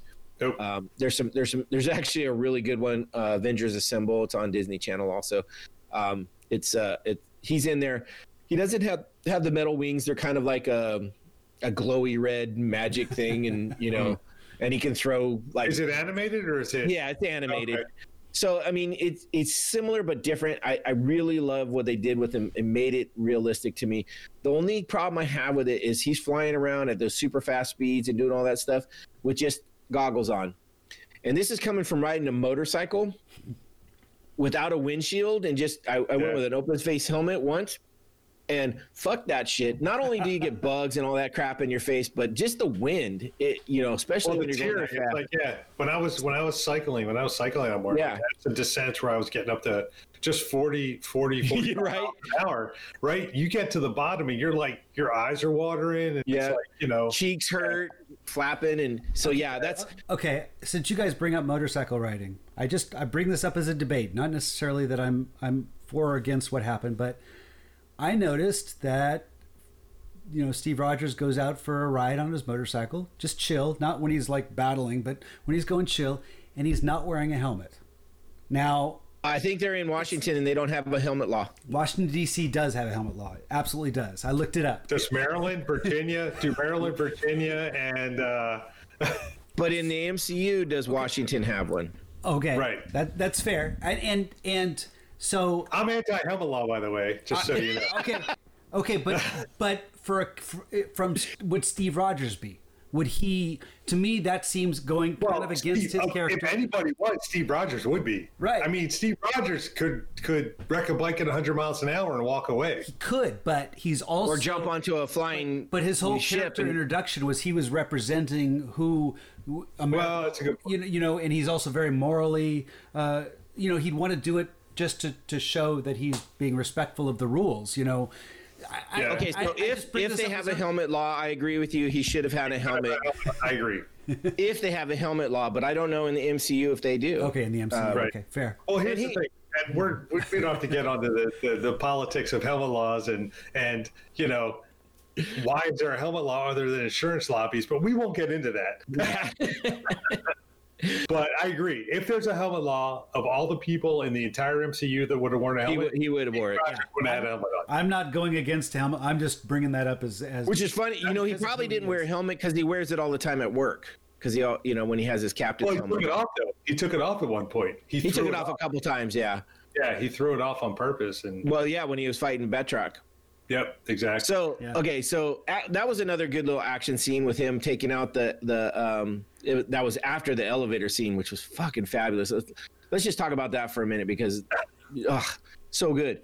Like, you I all love- right? Do you need a minute? yeah, I, I do. I'm, I'm swooning. Um, Well, So- it's got those great those great uh, uh, handcuffs that really the mag- magnetic. yeah that really posed a challenge, and you you get a sense of oh my gosh this could Well, be I love this could be I love how he he went detective though on that. You know, the first three guys come in there, Rumlow, you know, and the guy's holding his his little very well filmed. Yeah. Yes. Yeah. And then the guy's sweating and they're all around. And, then, I love and how he starts it off. He, he, what does he say? Go ahead. He's like he's, he's like before we get started, anybody want to get off? I was like I was like motherfucker. He just threw the gauntlet down. I was like oh I loved it. And then watching that scene, I I I've been one of those people that'll I'll go all the way through it and I'll rewind and I'll go all the way through like multiple times. Um, the just the the beating he gives those guys is so bad. Like ah so good. And uh, he's such a good fighter. Like he's such like I I don't know much about fighting. You guys know a ton more about fighting than I do. I mean, you guys are, are are martial arts and and you do all that stuff. But just like of like he's super strong, obviously, and he heals faster or whatever, and everything goes mm-hmm. along with him. But I just think he does such a great job of fighting. He's he's trained and it shows, and you know he's he's mm-hmm. put the work in. And uh, you know, it was one of those things. I was look when when I looked up that uh, Robbie Downey Jr. and his black belt. I was looking at some of the other uh, actors that have you know black belts or or are are different martial arts training, and there's quite a few. I was pretty interested to see that. Um, uh, you know, Keanu Reeves. Uh, you know, he does John Oh, yeah. Wick, and there's a lot of that. He actually, I think, is a brown belt in a Brazilian Jiu Jitsu, and then he's he's done some Krav Maga and some other things like that. Gung fu, um, gun fu, right? Gun fu, gun fu. Yeah. yeah, he does a lot of training with that. Um, but that so this this the fight scenes in this were just incredible. Starting with with the the elevator and just I mean it was like what. 15 guys on one he just whoops that ass then you know and then he gets away he has the little fight with the um the quinjet which i thought was really kind of cool you know uh then he gets away from that um then we get the one you know after we uh, get um, agent sitwell on the the the roof uh, they're driving and you know sitwell's in the back and you know they're going along and then uh, winter soldier rips him out of the car and throws him into the other lane which Yeah. um, so some of the other podcasts I've listened to have a have a, a love hate relationship with Sitwell. They love to hate him, kind of thing. Oh, really? And he well, he shows up a lot in Agents of Shield, and like he was in he was in the first Thor and a couple other things, and so uh, seeing that and then listening to these, uh, they they just love that scene. So I watched it closely today.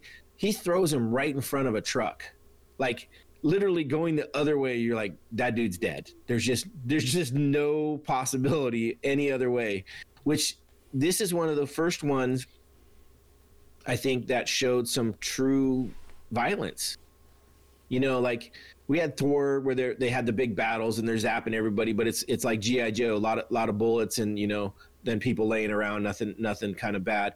This one had some stuff where it was like a little bit more violent looking. You know, a lot more explosions, like planes and things hitting and taking Well, out kind of like. Avengers. I mean, I mean, Avengers has a lot of a lot of that kind. I mean, there's like you know they they basically. there was- Yeah, but there wasn't a lot of like like people being thrown right in front of a truck. It was it was the enemy attacking that there not a lot of just people. Physical blood violence. Maybe. Yeah. Maybe. It, maybe it was on purpose, knowing you know Steve Rogers comes from. You know, he's a war. He, he, fought Yeah. wars. You know, that was his his thing, and he, but he's also tries to bring some humanity and moral moral Right. code, and they've got to balance that. So you know, he de- definitely is the one to make the call. I'm gonna I'm gonna kill Yeah. this person. Um, and Well, that's but we if get into happened- that happened battle though. boat, huh? Well, so I mean, we continue on with that that uh, that going down the street in the car. You know that whole thing. The Winter Soldier on top of the car, and then then the shooting and all that and all that goes on with that. There's just so much, such a And the uh, an intense and good. Sh- the bus, you know, th- this is one where uh, Scarlett Johansson gets shot in the shoulder. Yeah. Um, But the fight scene, the hand-to-hand fight scene between Bucky and and Cap, right? The knife when he has the knife and they're going at it. That is probably one of the best hand-to-hand fighting scenes it's in any. I mean, it it. I would say outside of the ones in Black Panther where they actually had some Well, yeah. decent fight hand-to-hand. I and I still think this one is uh, is one of the best. The cool thing is, is so. Um, so Well, I, I will say this from the movies because, like, I think about some of the fighting scenes, and you know, it goes to the TVs. A lot of, I think, a lot of the fighting scenes in the Daredevil stuff. oh right, You know, a lot of the Daredevil fighting scenes are are great. I think those Yes. are some of the best hand-to-hand fighting scenes. But of the movies, I, I would agree with you. true, You, true. you mentioned Black Black Panther. Is that what you said? Yes. And and and one thing that bugged me about Black Panther was that a lot of the fight scenes were done with computer generation or computer graphics, uh, you know, CGI Oh. and stuff. And that's something that this movie it So seemed they didn't actually fight. Like one person would fight and the other person would fight, and they kind of melded it together, kind of a thing. They or- were digital Black Panthers. You know, the, the, they would sometimes. Well, but they they also had that one where they were in the like the Right. water Okay. fighting and Oh right, yeah, yeah, yeah. That's fair, but I On thought. It, it was more. Huh? My, my point was more about about this movie and and and is that they do not rely on CG. Oh no, not at all. Not at all for the for the Well, for the people. some. I'm sure they do it for like when you look at the that the when he does the flip over the over the the jet that's coming down flying, flying near. That had to be done a lot in the computer, but it's so effectively done. You don't you don't get a sense of it, and all the fist fighting and stuff. It just it just comes across as much more real, and that's nice. That's nice to see. So so Sebastian Stan, who plays Bucky, apparently uh, spent like six months carrying a plastic knife and just messing with it, flipping it around and doing all the stuff for that fight scene. And um, because he, you know, he does the one where he drops it and catches it in the other hand and keeps. There's a lot of those little things where he, they Yeah. do kind of like mini flips and like Yep. things where he like just so the other person can't get the knife or whatever. I mean, they do so much great stuff. Yeah, so he he he wanted this to be some serious realistic and I think to me it's one of the better hand-to-hand fights. I actually like this this hand-to-hand fight much better than even the one where they're on the he- helicarrier fighting. Um, I think this one is a better fight. Um, then you got and you also have the other parts of it too. You know, you got Natasha doing her thing, doing it. You know, taking out the other guys. The only I did have a problem. The guy that drops down on the car with the minigun, he fired way too many rounds without having to reload. That guy could not have fired that many rounds. He couldn't have held those that many rounds and carried that gun. Just not really possible. So, um, just just my I'll point. take your word for it. Yeah, uh, there was a oh god, there was another one where they were shooting, and I was like, oh, that's a little much, but I, I don't remember off. Well, that- it's, it's 1917, interesting. It's, like, it's really. Go ahead, Chief. Well, I just remembered the the movie we reviewed, 1917. I, I think you Oh, argued about one of the the number of shots. Yeah, and and we, I, I was able to look it up, and it, you were actually that was that was the one time I think that uh, you, you Yeah, it was a ten round magazine instead of a five, which is normal, and it, Right. but that's fine. Other than Um, that, yes, I, I will. I Yeah, I- well, but a minigun- in your in your, uh, in your weapon uh, knowledge. oh, I'm not. I'm not an expert, but I, I definitely pay attention to it. It's interesting though to talk to talk about that. Um, the one thing that's really pretty interesting is that um, you talk about this happens so many times in movies. It's not it's not exclusive to the MCU. It's not exclusive to any other franchise.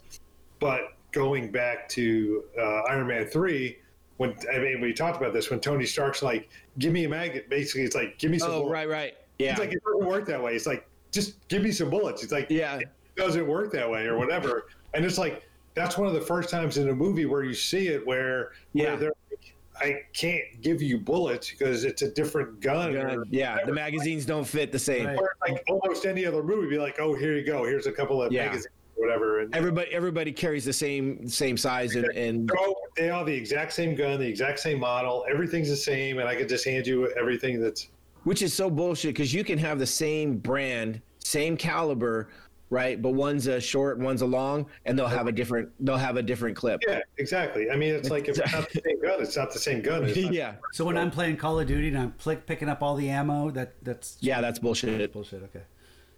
Uh, but it works for Call of Duty because it's an animated works gun. Call of Duty because it's fake. But, yeah, but and and so I give I give them a little You break. pick up a chainsaw though, and that's good though. Yeah, you can always pick up a chainsaw. Hey- Knives do not matter; they'll all meant- fit in your hand. You mentioned the scene with the guy on the roof. What what, what was his name?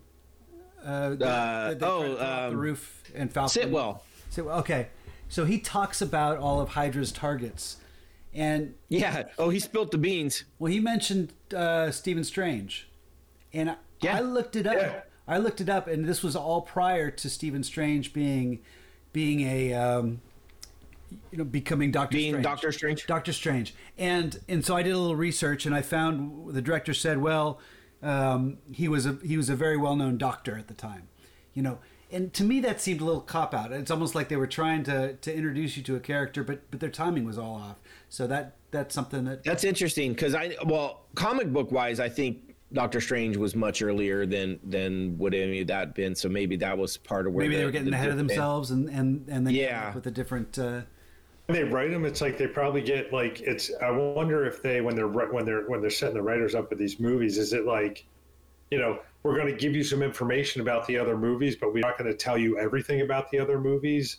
So Possible. like, it's like you know they're like, oh well, we know there's Doctor Strange and we can work it in, or or maybe they're comic book geeks. Like maybe the guys who are writing this are like total Mm-hmm. comic book geeks. Well, because And they- did they say Banner and Storyline Yeah. and everything. Well, and- they know that.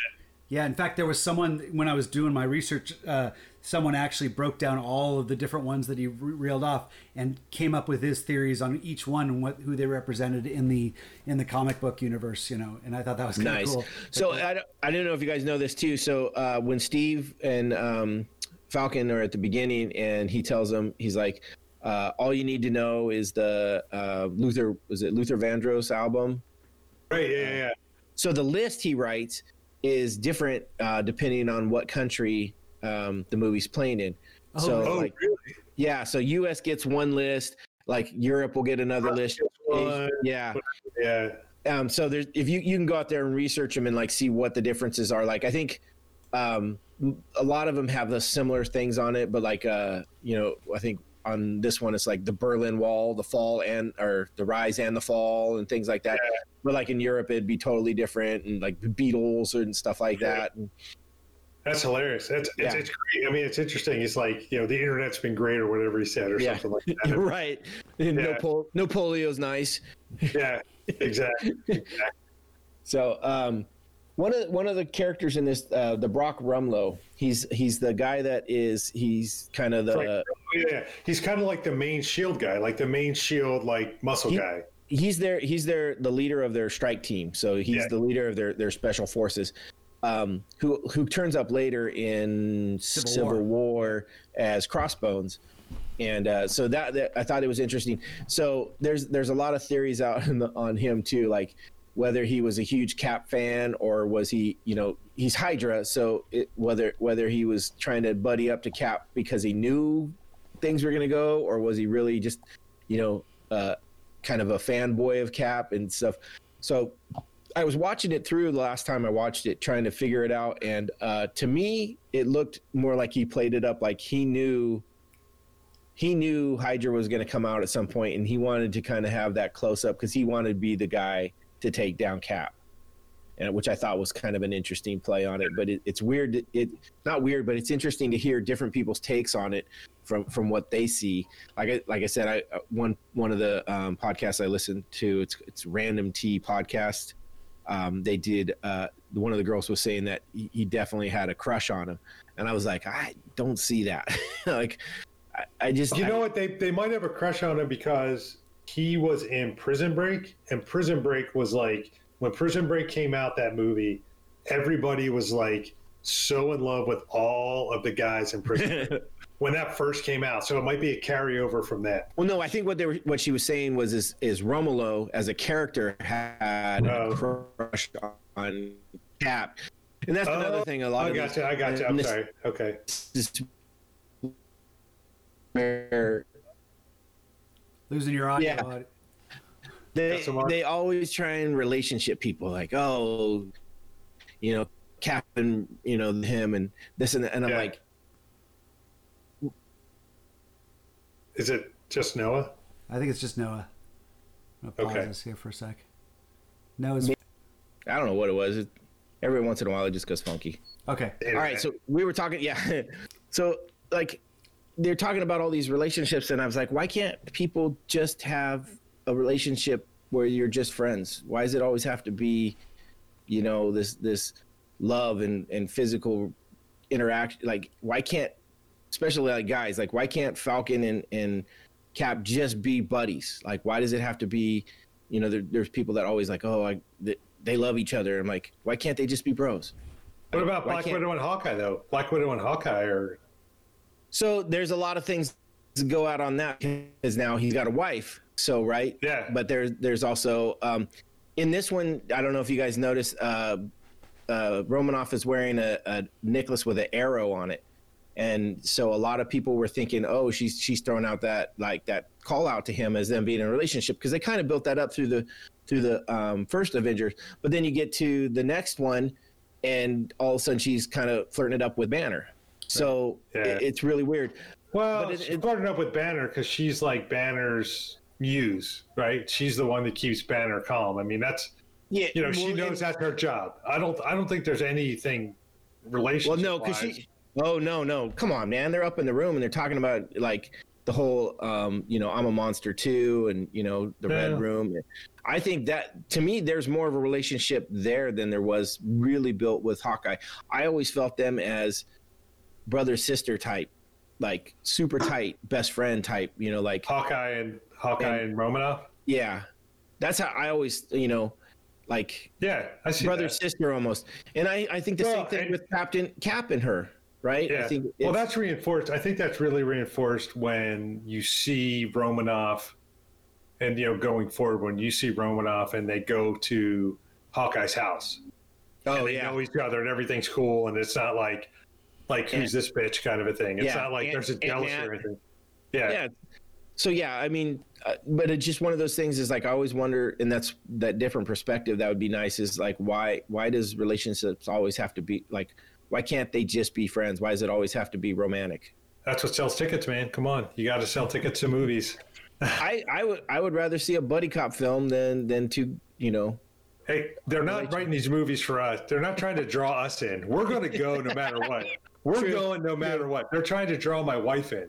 Like they're trying to get my wife to come see one of that's these well that's why that's why which is Thor, never going to happen. that's why thor takes his, shirt his shirt off right. I mean, that, that, that ain't going to do it. and- You're, there's nothing that's going to get my wife to come to see one of these. movies. Really? I can tell you that right now. Oh, so Absolutely. She's seen. She's seen. Uh, I got her to go see Deadpool two. Oh, that's, that's great we got her to go see Deadpool 2, and she was like, that's it. Done. What? We're- it's over. should have went to deadpool one deadpool she one fell, was she fell asleep at Inception. I mean, it's, you know, it's, she's not a movie she's- person huh? she's a movie person, but she's not a, she's not an MCU person. She's not like, she doesn't like costumes. She doesn't like, you know, it's like all that kind of stuff. So it's like, she's just not gonna, right. And she's with me, right? I mean, you know my history. yeah like she doesn't like costumes and we're married like that's unbelievable right but i don't wear costumes anymore so that's Oh, you still do you still you, you do no I, I,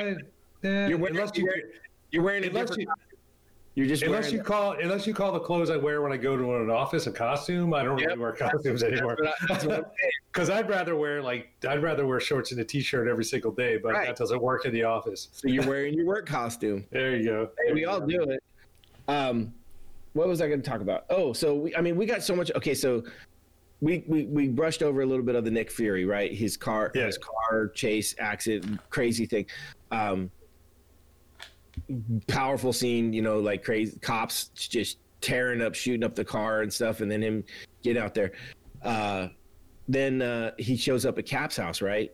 Yeah. how, how crazy is that that like you know the, that's when the whole suspicion tense moments start i thought that was great then we also get introduced to um, uh, kate or agent 13 right who we later find out is actually uh, peggy carter's niece right. right Which She's hinted almost like another love interest too. Like they they play. oh she does definitely in um, civil war they, Yeah. they smooch civil war Did they? Which and then uh, yeah, a lot of people were right. like, "Oh, too soon, too." Soon. It was like after the funeral. It's like, hmm, Yeah. you know, he's, he's She's not from even- Revenge. She's like the main like- character from Revenge. Sorry. Anyway, yeah.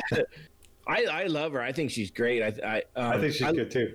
I loved her character at the end, uh, where um, you know, we, God, we're jumping around a lot, but here you get the captain's order scene where they get back into Shield um, when they're trying to launch the carriers, and he gets over the loudspeaker, and he, he I I can't tell you what it is word for word, but it's basically like, hey, I know some of you guys have been told to hunt me.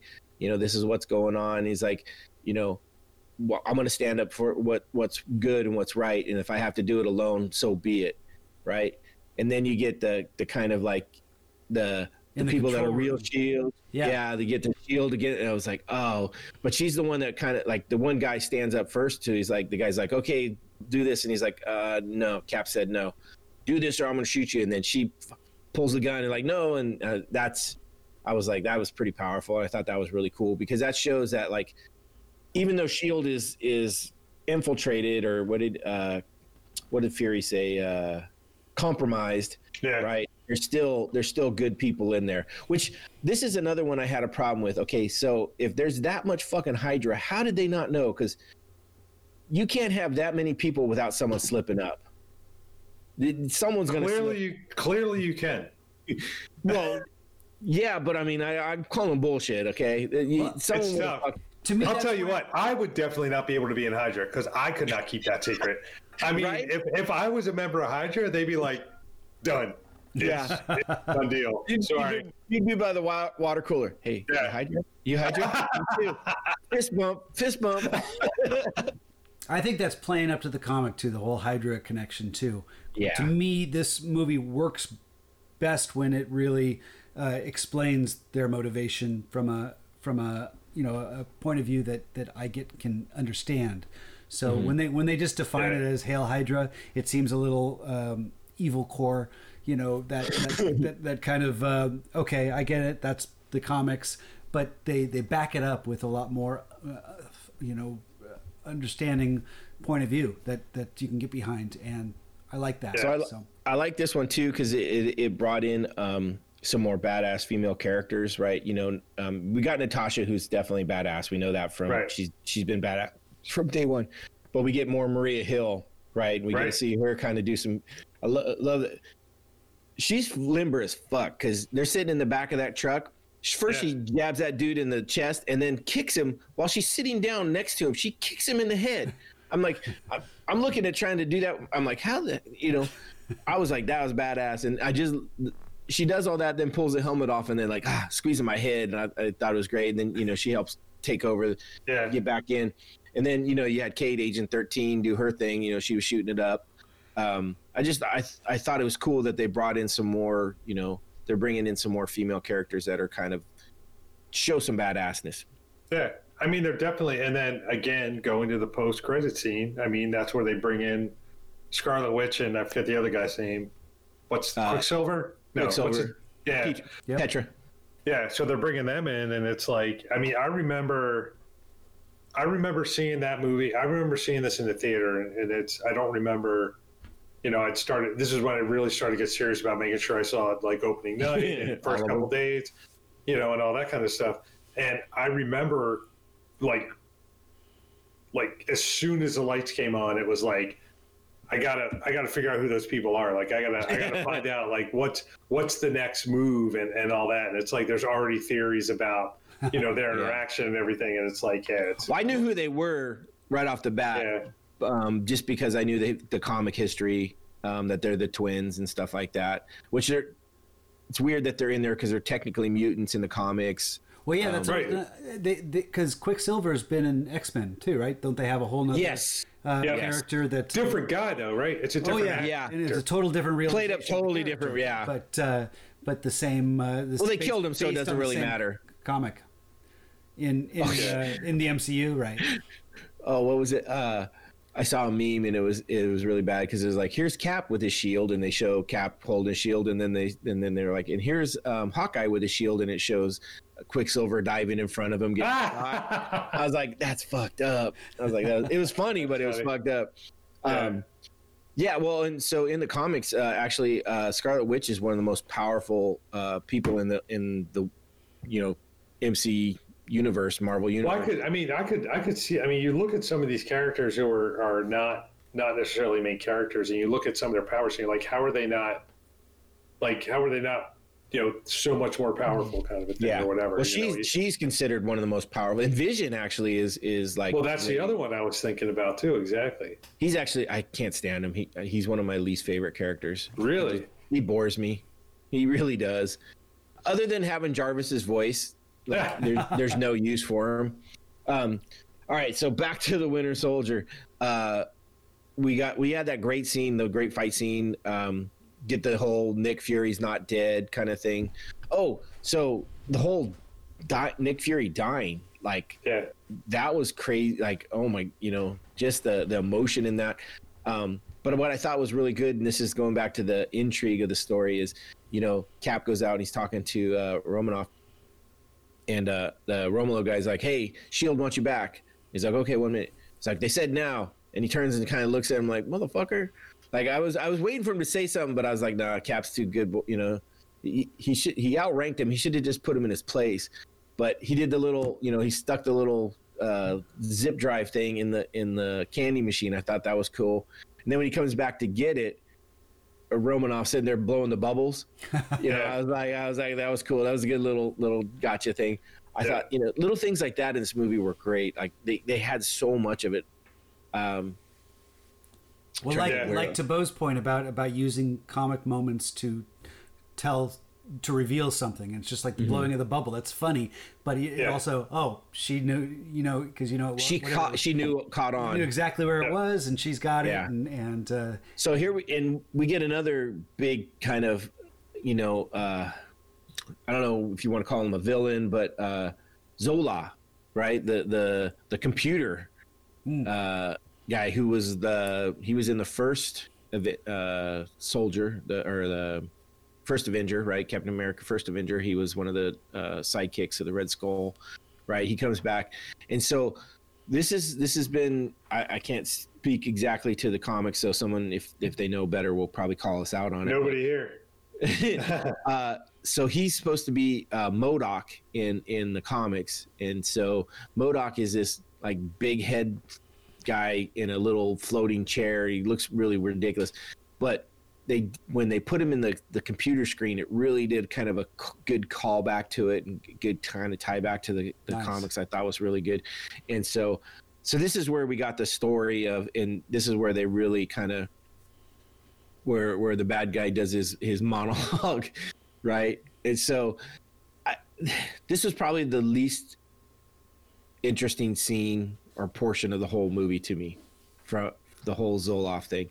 Although it was it was cool, it, it was kind of boring, and I don't know how you guys felt about it. I thought it was kind of good that it kind of drew your attention that oh my gosh this movie's going a completely different direction and then it's like Yeah. ah made you look and and uh, so it worked for me at, at first it was like oh they're going back to back to the original one uh, it felt a little Mm-hmm. wrong but then but then I liked it when he's like I've just been talking to buy you time you know and Right. Yeah. what's going on um, I, I thought it worked Yeah, it kind of it kind of caught me off guard. It was a great kind of like you know jerking the wheel to the left kind of a thing. You know, it just Yeah. definitely kind of caught me off guard. So it was a nice it was a nice twist. I uh, yeah, I didn't mind it. I thought it was good. Well, they I thought it did, they also did a little throwback to Steve. You know, he was in the in that camp when he was in boot camp, essentially. right, right, right.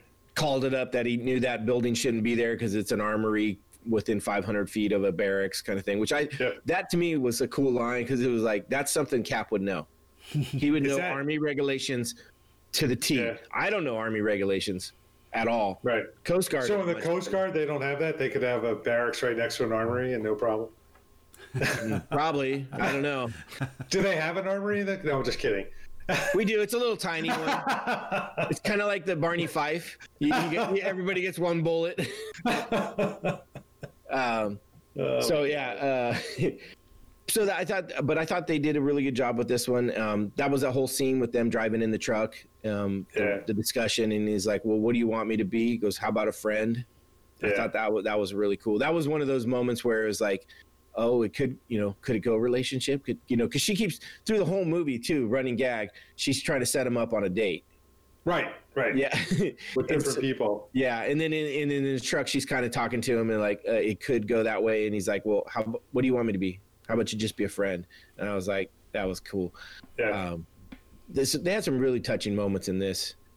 Um, they did some definitely like relationship kind of development to your point. I Yeah. mean, like some of the some of the not like relationship like I have with my wife, but relationship like how characters relate to each other kind of relationship. Right. relationship. how how you can be really close with someone without it being uh, romantically uh, driven.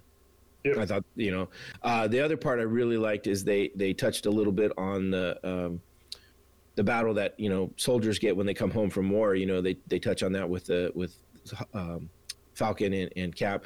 They even go yeah.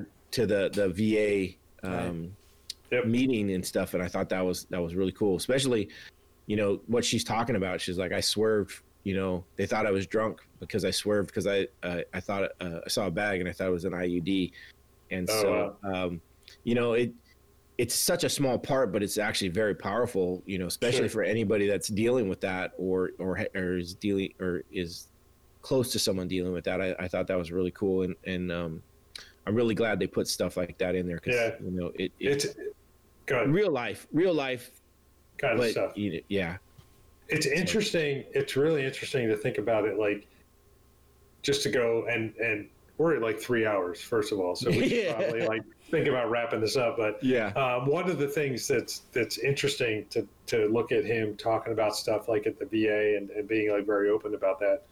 If you go to Endgame and you see him and he's like in the survivors group kind of a thing and he's mm another one like he's all about the kind of like he's really embraced the sort of group discussion of like yeah. talking about his feelings and that kind of a thing and it's like it's kind of interesting how that's like kind of a, a thing with his you know his open emotions yeah. kind of with his character so anyway so one of the last parts I want to talk about because I mean, there's the whole Hydra taking over, and then how how they kind of fight that back. They they take out the helicarriers. You know, there, there's that big battle scene. We get to see Falcon doing his thing, flying yeah. around, dodging this way, dodging that way. That was really cool. Cap doing his thing, fighting guys, throwing shields, and then he ends up fighting Bucky at the end. Um, the big part of that is the the very end part is Cap does what he needs to do to, to stop the helicarriers, but then he stops fighting Bucky and he's like, I'm not going to fight you. Yeah. He's like, he's like, and then, you know, they, he's, he's breaking Star through Wars to reference. I won't fight you, just like he doesn't. like Luke fight, right. fight his father. So, um, and then when he's punching him in the face and he's, he's like, you know, he's like, uh, what do he say? He's like, you're my mission. He's like, well, then finish it. He's like, yeah. complete it. And he's like, because I'm with you to the end of the line. And it's like, it throws that back to the first movie was like fucking crazy. I mean, not watching it. So I watched this. I was literally watching this right before we did the podcast, um, and that's the very end scene. Essentially, I was like, you know, holding back a little bit of tears. I was like, man, it's just so rough. Like, imagine, you know, you, your your best friend from ever, and, and that's the situation you're at. You know, it's like, and so I love the fact that how they end it where they don't really show or say anything, but that you kind of get that Bucky drags him out of the water right? Yeah. And and they kind of leave it at that. I was like, that's it's it's fucking good. So, I, I you're right. It's a a long movie to get a reconnection of, of friends, but there's so much else involved with it that it, it's so good. Yeah. Um, besides the fact that it's got some of the best action scenes, the sure. the the, heli- the helicarrier, the last the last big big action scene isn't as spectacular as some of the others. Like it, I don't think that's better than the Endgame finals, but I think the knife fight I think the beginning. Um, I think those those two for sure are better better yeah. fights than in most of the other MCU fights. Sure, yeah. I mean, and and you, I mean, there's just there's a lot of great fighting action scenes that aren't. I mean, there's CGI obviously across the yeah. board on all these, but they're not like solely CGI fight scenes. Like yeah, the stuff you see in Iron Man and the stuff you see in like Thor and, and all that kind of stuff. So right. So I, I think it's right. interesting just to listen to, uh, to the characters too. Steve Rogers, I think, is is really an interesting. I've kind of got a, a man crush on him. He's he's someone that. Oh, I fully do. That you can, whereas you got you got Tony Stark, who's all ego. It's all about watching him and just kind of smiling because he's all about himself. Whereas Steve Rogers, he taught it, it's more fun just to see him engaging with other people and he's so open to everyone. Um, it's just I think it's he's a really well written character, three, and Chris Evans does a great job portraying. The three of them, right? You got Tony, who is that that outgoing, very pompous kind of ego guy. You got Cap, who's totally opposite of that. You know, very down to earth, and then you got Thor, who's the the super protector, right? He's he's going to be the first guy to stand in front and take the blunt. You know, he, he yeah. he's that he's that kind of guy. They all cover different things, and and you like them all for different reasons. Um, like you said, I, I, totally have a man crush on on Captain America, and and it's funny because growing up, I read the comics a little bit, but never really got into it. Was like, eh, he's he's okay, but not great. After these movies, it's like, man, he's he's fucking awesome. Like, I I want to get a Captain America shield tattoo, but I also want to get a Thor hammer, and I kind of want to do them together. So it, my my thought was, is okay, do I get one on one on each arm because then I got my shield arm and my my hammer arm, or do I get them together? Kind of you get it. You should you should get a shield, a, a Thor axe and hammer crossed over the shield. Get yeah, that. Get yeah, uh, exactly. yeah, or behind it, like behind it, like get the get them crossed behind with a shield over the top of them. Nice. That'd be kind of cool. Yeah, I might. Hmm. That's a good hmm. idea. Hmm. hmm. Well, I also wanted the lightning coming out, you know, because I want to be. Oh, there you go. Oh, I, I want to be known as Sparkles. nice. Uh, all right. Well, like Bo said, we're, we're running real. I don't know if we've hit three hours yet, but we're getting close, uh, which might make it our longest podcast yet. Which, um, thank God we didn't do Agents of Shield this one too. Oh my God. so, but um, I want to try and I think that might be our next week if that's if that works with you guys. Um, yeah, that works those, for me. Yeah. Um, so I want to start getting some of those, but I think I think we may shorten how much material we're doing per, so we can get more deeper into each one. Because I, I, we could have done a, pod, a, podcast on Winter Soldier alone, um, which I've noticed a lot of people have done and yeah. stuff like that. So we'll get there. Um, this is by far one of my my top movies. Uh, it's not the top one, but I'd put it right up there, maybe top three um, top five yeah. for sure, maybe top three. Yeah, that's fair. I'll I'll respect your opinion. I will just say I'll leave it at that. Yeah, I just it's, said it's, it's my top. It's in the top half. I'd say it's in the top half for me. I'd definitely put it in the top half. I don't know where I'd rank it. I mean, that sounds like like that could be like this. That could be like the the podcast after we're done all this, like all we can look at, do, like do we can try and rank them. We can yeah. try and rank them uh, together and talk. About. I actually, I actually would like to do that. That'd be kind of fun. Yeah, when we finish it all, we could. Yeah.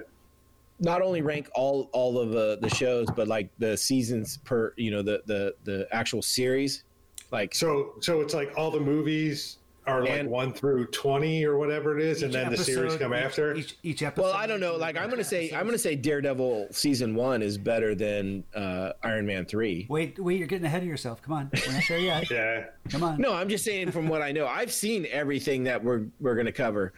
I haven't seen everything, but I would I would. I've seen those two, and I would not. The disagree. only thing, the only thing going into it that I hadn't seen was the Hulk, and we've already done that one.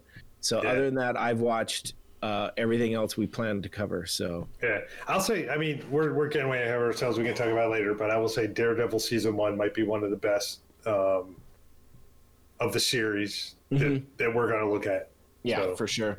All right, cool. Well, I think uh, that's probably enough of this MCU review of these three movies. Um, like once again, we hit uh, Iron Man three, Thor, Thor: The Dark World, and Captain America: Winter Soldier. Up next, we're going to cover season one of Shield, which that could that maybe it'll be a short one, or who knows? Is there's 23 episodes, and there's a lot of little things to talk about. We'll, yeah, we'll that's the thing about these shows. I think you're right. I think there's a lot of little things, but none of them are so super involved like the movies that they're right. going to draw a lot of time. There's there's some there's some podcasts out there that do every episode. You know, God bless them. God bless them. and, and, it's funny because it's like I want to listen to them, but it's like, no, can I get one that's just season one? Can I get just a recap season one? What you think? But there's nobody. Well, that's what. Doing. Yeah, that's so, what I need to do. I'm not gonna. I, I, will say this: I'm gonna have to read some synopsis or go back and double check because there's there's no way I'm rewatching the entire season one. I mean, I'm I'm just finishing up season. I'm up to. I'm just at at episode 19 of season two of, of, season two and i just uh, i got i got i got to make some headway i got yeah, there's, there's, a lot coming too yeah exactly all right well i think that's it for us unless you guys got anything oh the one other thing is in uh, and maybe we'll cover it maybe that's would be something we can do with season uh, one of shield is we can go back and talk about uh, other stuff that's come up in these other re- reviews of things that may have changed how we felt about avengers and iron man 1 and 2 and and things like that Sounds so, good. Uh, all right. So I think that's it, right? I'm good. all right. And good night, everybody. All right. What? Hey, what's the email address? Oh. Duh. Duh, Just, just Yeah, if you want to email, you'll you'll find it on Gmail somewhere. Isn't it the dot hwsi dot dot podbean.com or No, it's something? or- podcast. Podcast. Podcast. Podcast pod- at okay. gmail at gmail. At gmail.com. Okay. Yeah, so Anyway. if, if, if nobody ever emails me, I get more emails from Apple telling me their new phone's out than I do from anybody else. But There you go. There you go. no, uh, yeah, no. If you want to email us, let us know. Uh, especially if you're a female listener and want to join. Um, that's we want to we want to hear your side of the view. We want to see how you sees it. Awesome. How she sees it. All right, how she sees it. How she sees it, right? All right, guys. We'll give her her own email. That's right. Nice. All right, all right. That's it. Good night. night. Take it easy, guys.